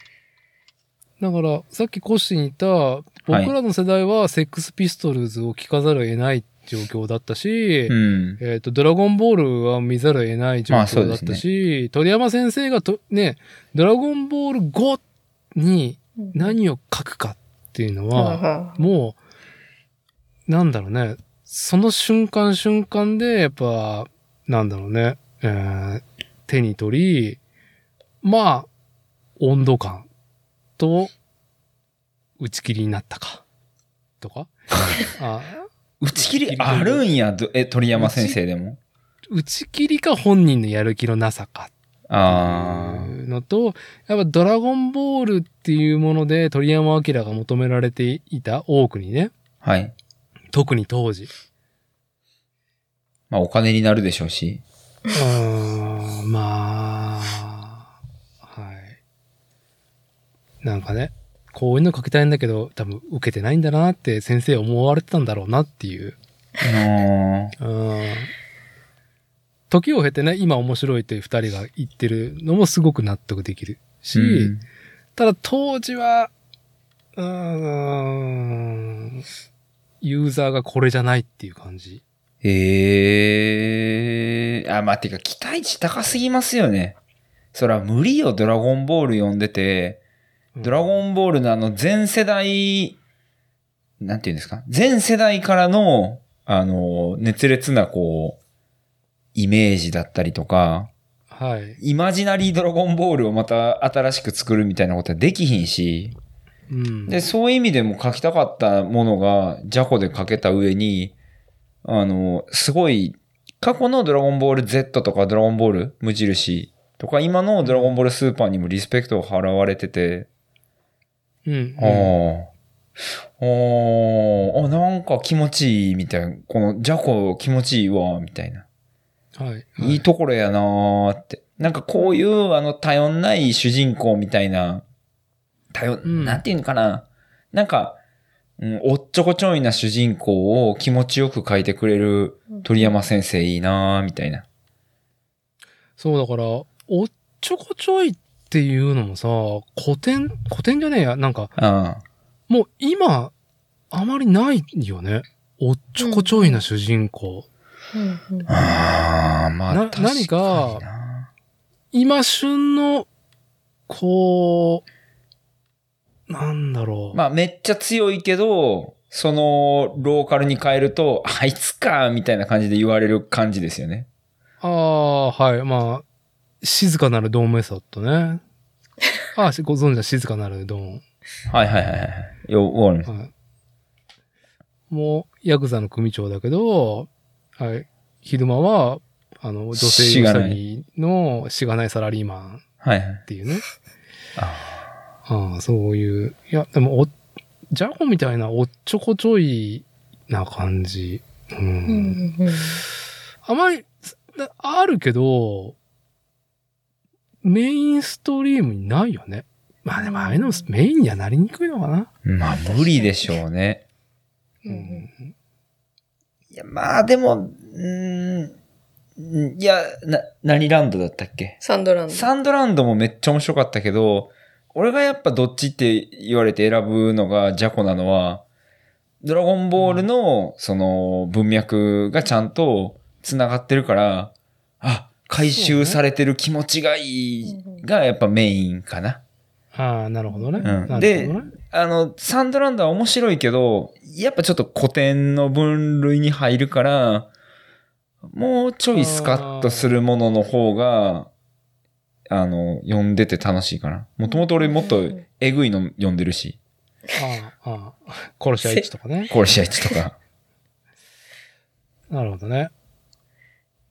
まあ、そうね、ジャコみたいなのが、ちょ、なんか、どっちが先ではとかはもう覚えがないんだけまあドラゴンボール GT が、その、アニメオリジナルで始まったっていう、まあ、なんか伏線にはなってるような気がせんこともないなって、こう、なんだろうね、こう、ドラゴンボール的なものの世界を、ちょっともっと違う切り口で見てみようみたいな。うんうんうーん。う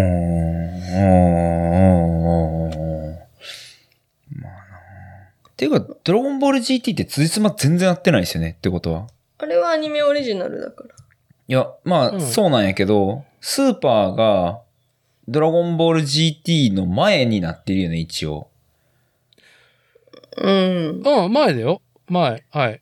スーパーは前です。パンちゃんが、だってね、うあのあーここ、こんな3歳おるかっていう感じが、ドラゴンボール、ボールスーパー、スーパーヒーロー。はいはいはいそうですよね。うん。そのパンちゃんが大きくなったのが、ドラゴンボール GT でしょ？あれ、辻褄合うんかな？いや、要はその、あれ、ドラゴンボールっていうか、スーパーサイジン4が出てくるじゃないですか。でも、ゴッドは多分出てこないと思うので、ああ、すごい。いや、いい。コッシーのドラゴンボール原理主義感がすごいよね。いや、やっぱね、てか、何においても、やはり、アニメ、長く続くんやったら、辻褄合わして回収してくれっていうのが、もう俺の、なんか、楽しみの一つやから、別にいいんですけど、そうじゃない作品があっても。でも、だから俺は見てんねん、みたいな。続けて、みたいな。そこを期待して、みたいな。だ辻褄は合わせろと。まあ、だからまあね、話をスーパーヒーローに戻すと、辻褄をの付け祭りだったと思うから、ああ、まあまあ、そうですね。え演出も含めて、はいはいはいはい。うん。でもその辺の気持ちよさはすごくあったなっていう。あの、その GT はもうアニメオリジナルって言い切ってる、言い切ってるっていうか、まあまあ。一応大体どこにも書いてあって、うんで、かつ、ドラゴンボールって、なんかこう、何年後とかって結構、うん自由度を持たせてるから、なんかそう、えっ、と、まあ、神と神から4作一応原作のその後っていう感じで書いてるけど、そのちょっと何年後っていう自由度が高めだから、なんかこういきり、なり映画でポンって出されても、全然こう、違和、違和感がないというか、え、これどこの話やねんっていうならないとこも私は好き。そうですね。なんか例えば、例えばっていうか、ワンピースとかだと、映画いっぱいあるけど、いや、どこにも挟めんやんっていう気持ちになっちゃうんですよね、私。あーまあ、ま あまあ、それは。コッシーが言ってることの、まあちょっとね、その、な原理主義感だよね。はい。それは僕も一緒です。なんか、無理あるだろうっていうね。そう、それ、別に単体で楽しむけど、心の隅っこには、はいどこやねんっていう気持ちがどうしても入っちゃうけど、それをこう、入らない、入れないで見れるとこもありがたい。いや、だから俺はドラゴンボール見に行かへんって言われて、あの、あんまり行く気にならなかったのは、ドラゴンボール Z と映画は別っつって。映画は映画。ドラゴンボール Z は俺がずっと大事に、その文脈で見てるから、映画を挟まないでって思ってたから、ドラゴンボールの映画って聞いて、あ映画かってなってるのはあった。だから行かなかったっていうね。そう。だからその点で言うと、鳥山明が、ね、まあ、ドラゴンボールの世界の神が、真の神が、降臨したのが、劇場版神と神だから、そうそううんまあそこから強烈ななんか、その、なんだろうね、こう、調整がされ、で、ブロリーも、ブロリーもアニメオリジナル、うん劇場版、2、3作あったんですよね、もともと。そうやで。ブロリー映画でしか出てこへんキャラやん。そう、だからコッシーは、ね、憤ってる感じで、僕はブロリーを見てたから、ああ、なるほど。ああ。それが鳥山明という神が、それを許しまあ、逆輸入したみたいな逆輸入。まあ、まあ、そうかな。そうやな。うんいやを経て、これあかんな。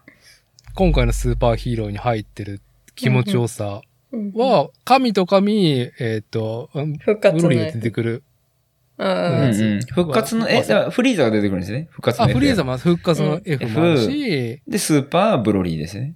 そう、はい。が、まあなんかね、えー、鳥山明シンがしっかりこう、アジャストしてくれ、きってるなっていう気持ちよさは、通し、通じてあるよ。こうこの4作は。まあ、とりあえず俺、ドラゴンボール回完走したら、うん。まあ、神と神見る？と神。で、復活の F。で、うんスーパー見て、ブロリー見て、その頃にはおそらくあの、今回の映画ももう、アマゾンプライムに来てんじゃないかなっていう、こう、期待？ああ、なるほどねてか、。アマプラに来る前に多分 DVD が来るから、いちいちアマプラ見なくていい。はい、ありがとうございます。DVD が来るんや。ブロリーは今でも見れるよ。ただで。そうやえ、そうでしょ。ブロリーを見るよ。その前の2作はちょっとレンタルしないといけないけど。いいよ、レンタルするよ。はい。いいと思いますよ。ブロリーは見た。神と神。神と神はいいですよ。あ、そうなんですね。見てるんですね。うんまあまあ、そうですね。まあ、見見てます。神と神っていうなんか、ついにそこまで広げたかっていうなんか、きついなぁと思いながら、期待値低めで僕は見てましたから、えー、はいっていうか、鳥山作品の、うん。どんだけ神に出すんこの漫画って。神まみれじゃねえかっていや、そうなんですいうよ。の中で、あ、こういう風に仕上げたんだえってー、いう、なんかその納得ありましたよ。はい。鳥山明先生に説得させられたっていう。なんか結局パワーのインフレが終わって、で、うんあの、神様のインフレが始まったんやなっていうお気持ちやったんですけど、もうなんか、はい。大体、あの、海王様の時点、てか、カリン様やったやんって。うんカリン様で終わってたのに、何をなんかピッコロが神様で、ピッコロが神様じゃなくなって、デンデでようわからへんな、みたいなところからの海王様で、と思ったら海王神が出て、海王神のなんか、東の海王とか。もうパワーでやることなくなったから、今度は神様の、その、い なんて言うんですか、増やしすぎなのよっていう。じゃあ、あれはもう鳥山明先生の当時の怒りですよ。あ、怒ってたんですか？怒ってたのに。はいはい。こういうのでしょみたいな感じで。すげえな。もう俺、もうマジで、あの、スーパーで、スーパーの一番すごい神様何やってもうこれが最後よ。全王。全王でもう笑った。全王いいわ。だって、シュッて人差し指で全世界消せるっつって、めちゃめちゃ、めちゃめ。ちゃやん、こんなん。ぜ確かに、全王で最後やっていう触れ込みやったから、全員全王が現れたら焦ってるし、うんまあもうそうなるよなって。ここで、ここでもう、もう、締め、みたいな。もう神様のインフレ終わり、みたいな。いいなって。そこは良かったです、すごい。インフレ終わったんで。はい。で、そこでも、もう神というカードをね、あの、真の神様鳥山明がカードを出してきたからね、破壊神っていう。ああ、まあそうですよね。まあちょ、ちょっとまあまあ見ます、映画。はい。はい。は いじゃあ、全王があね、ーね世界を消すって話が来たんで、まあ、いい締めのタイミングじゃないですか。そうっすね。はい。はい。いやまあ、じゃあ、今回の作例収録会は、ドラゴンボールスーパー、スーパーヒーローなっていうところですね。最高だったなっていう。はい。はい。お二人とも最後に何か一言ありますか？大丈夫ですか？早くまた見たい。ああ、見たい。早く見たい。わかる。早く見たい。上がる。見たい。上がる。いや、もうぜひとも、ドラゴンボールスーパースーパーヒーローの特別版のパッケージには、なんか立体物をね、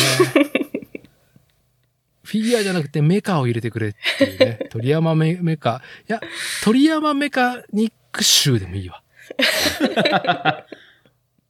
先生が書かれたね。山のようにね、書かれた。サンクタボとか設ね。定画集。そうですね。設定画集お願いしたいと思います。はい。じゃあ、今回の収録は以上となります。ありがとうございました。ありがとうございました。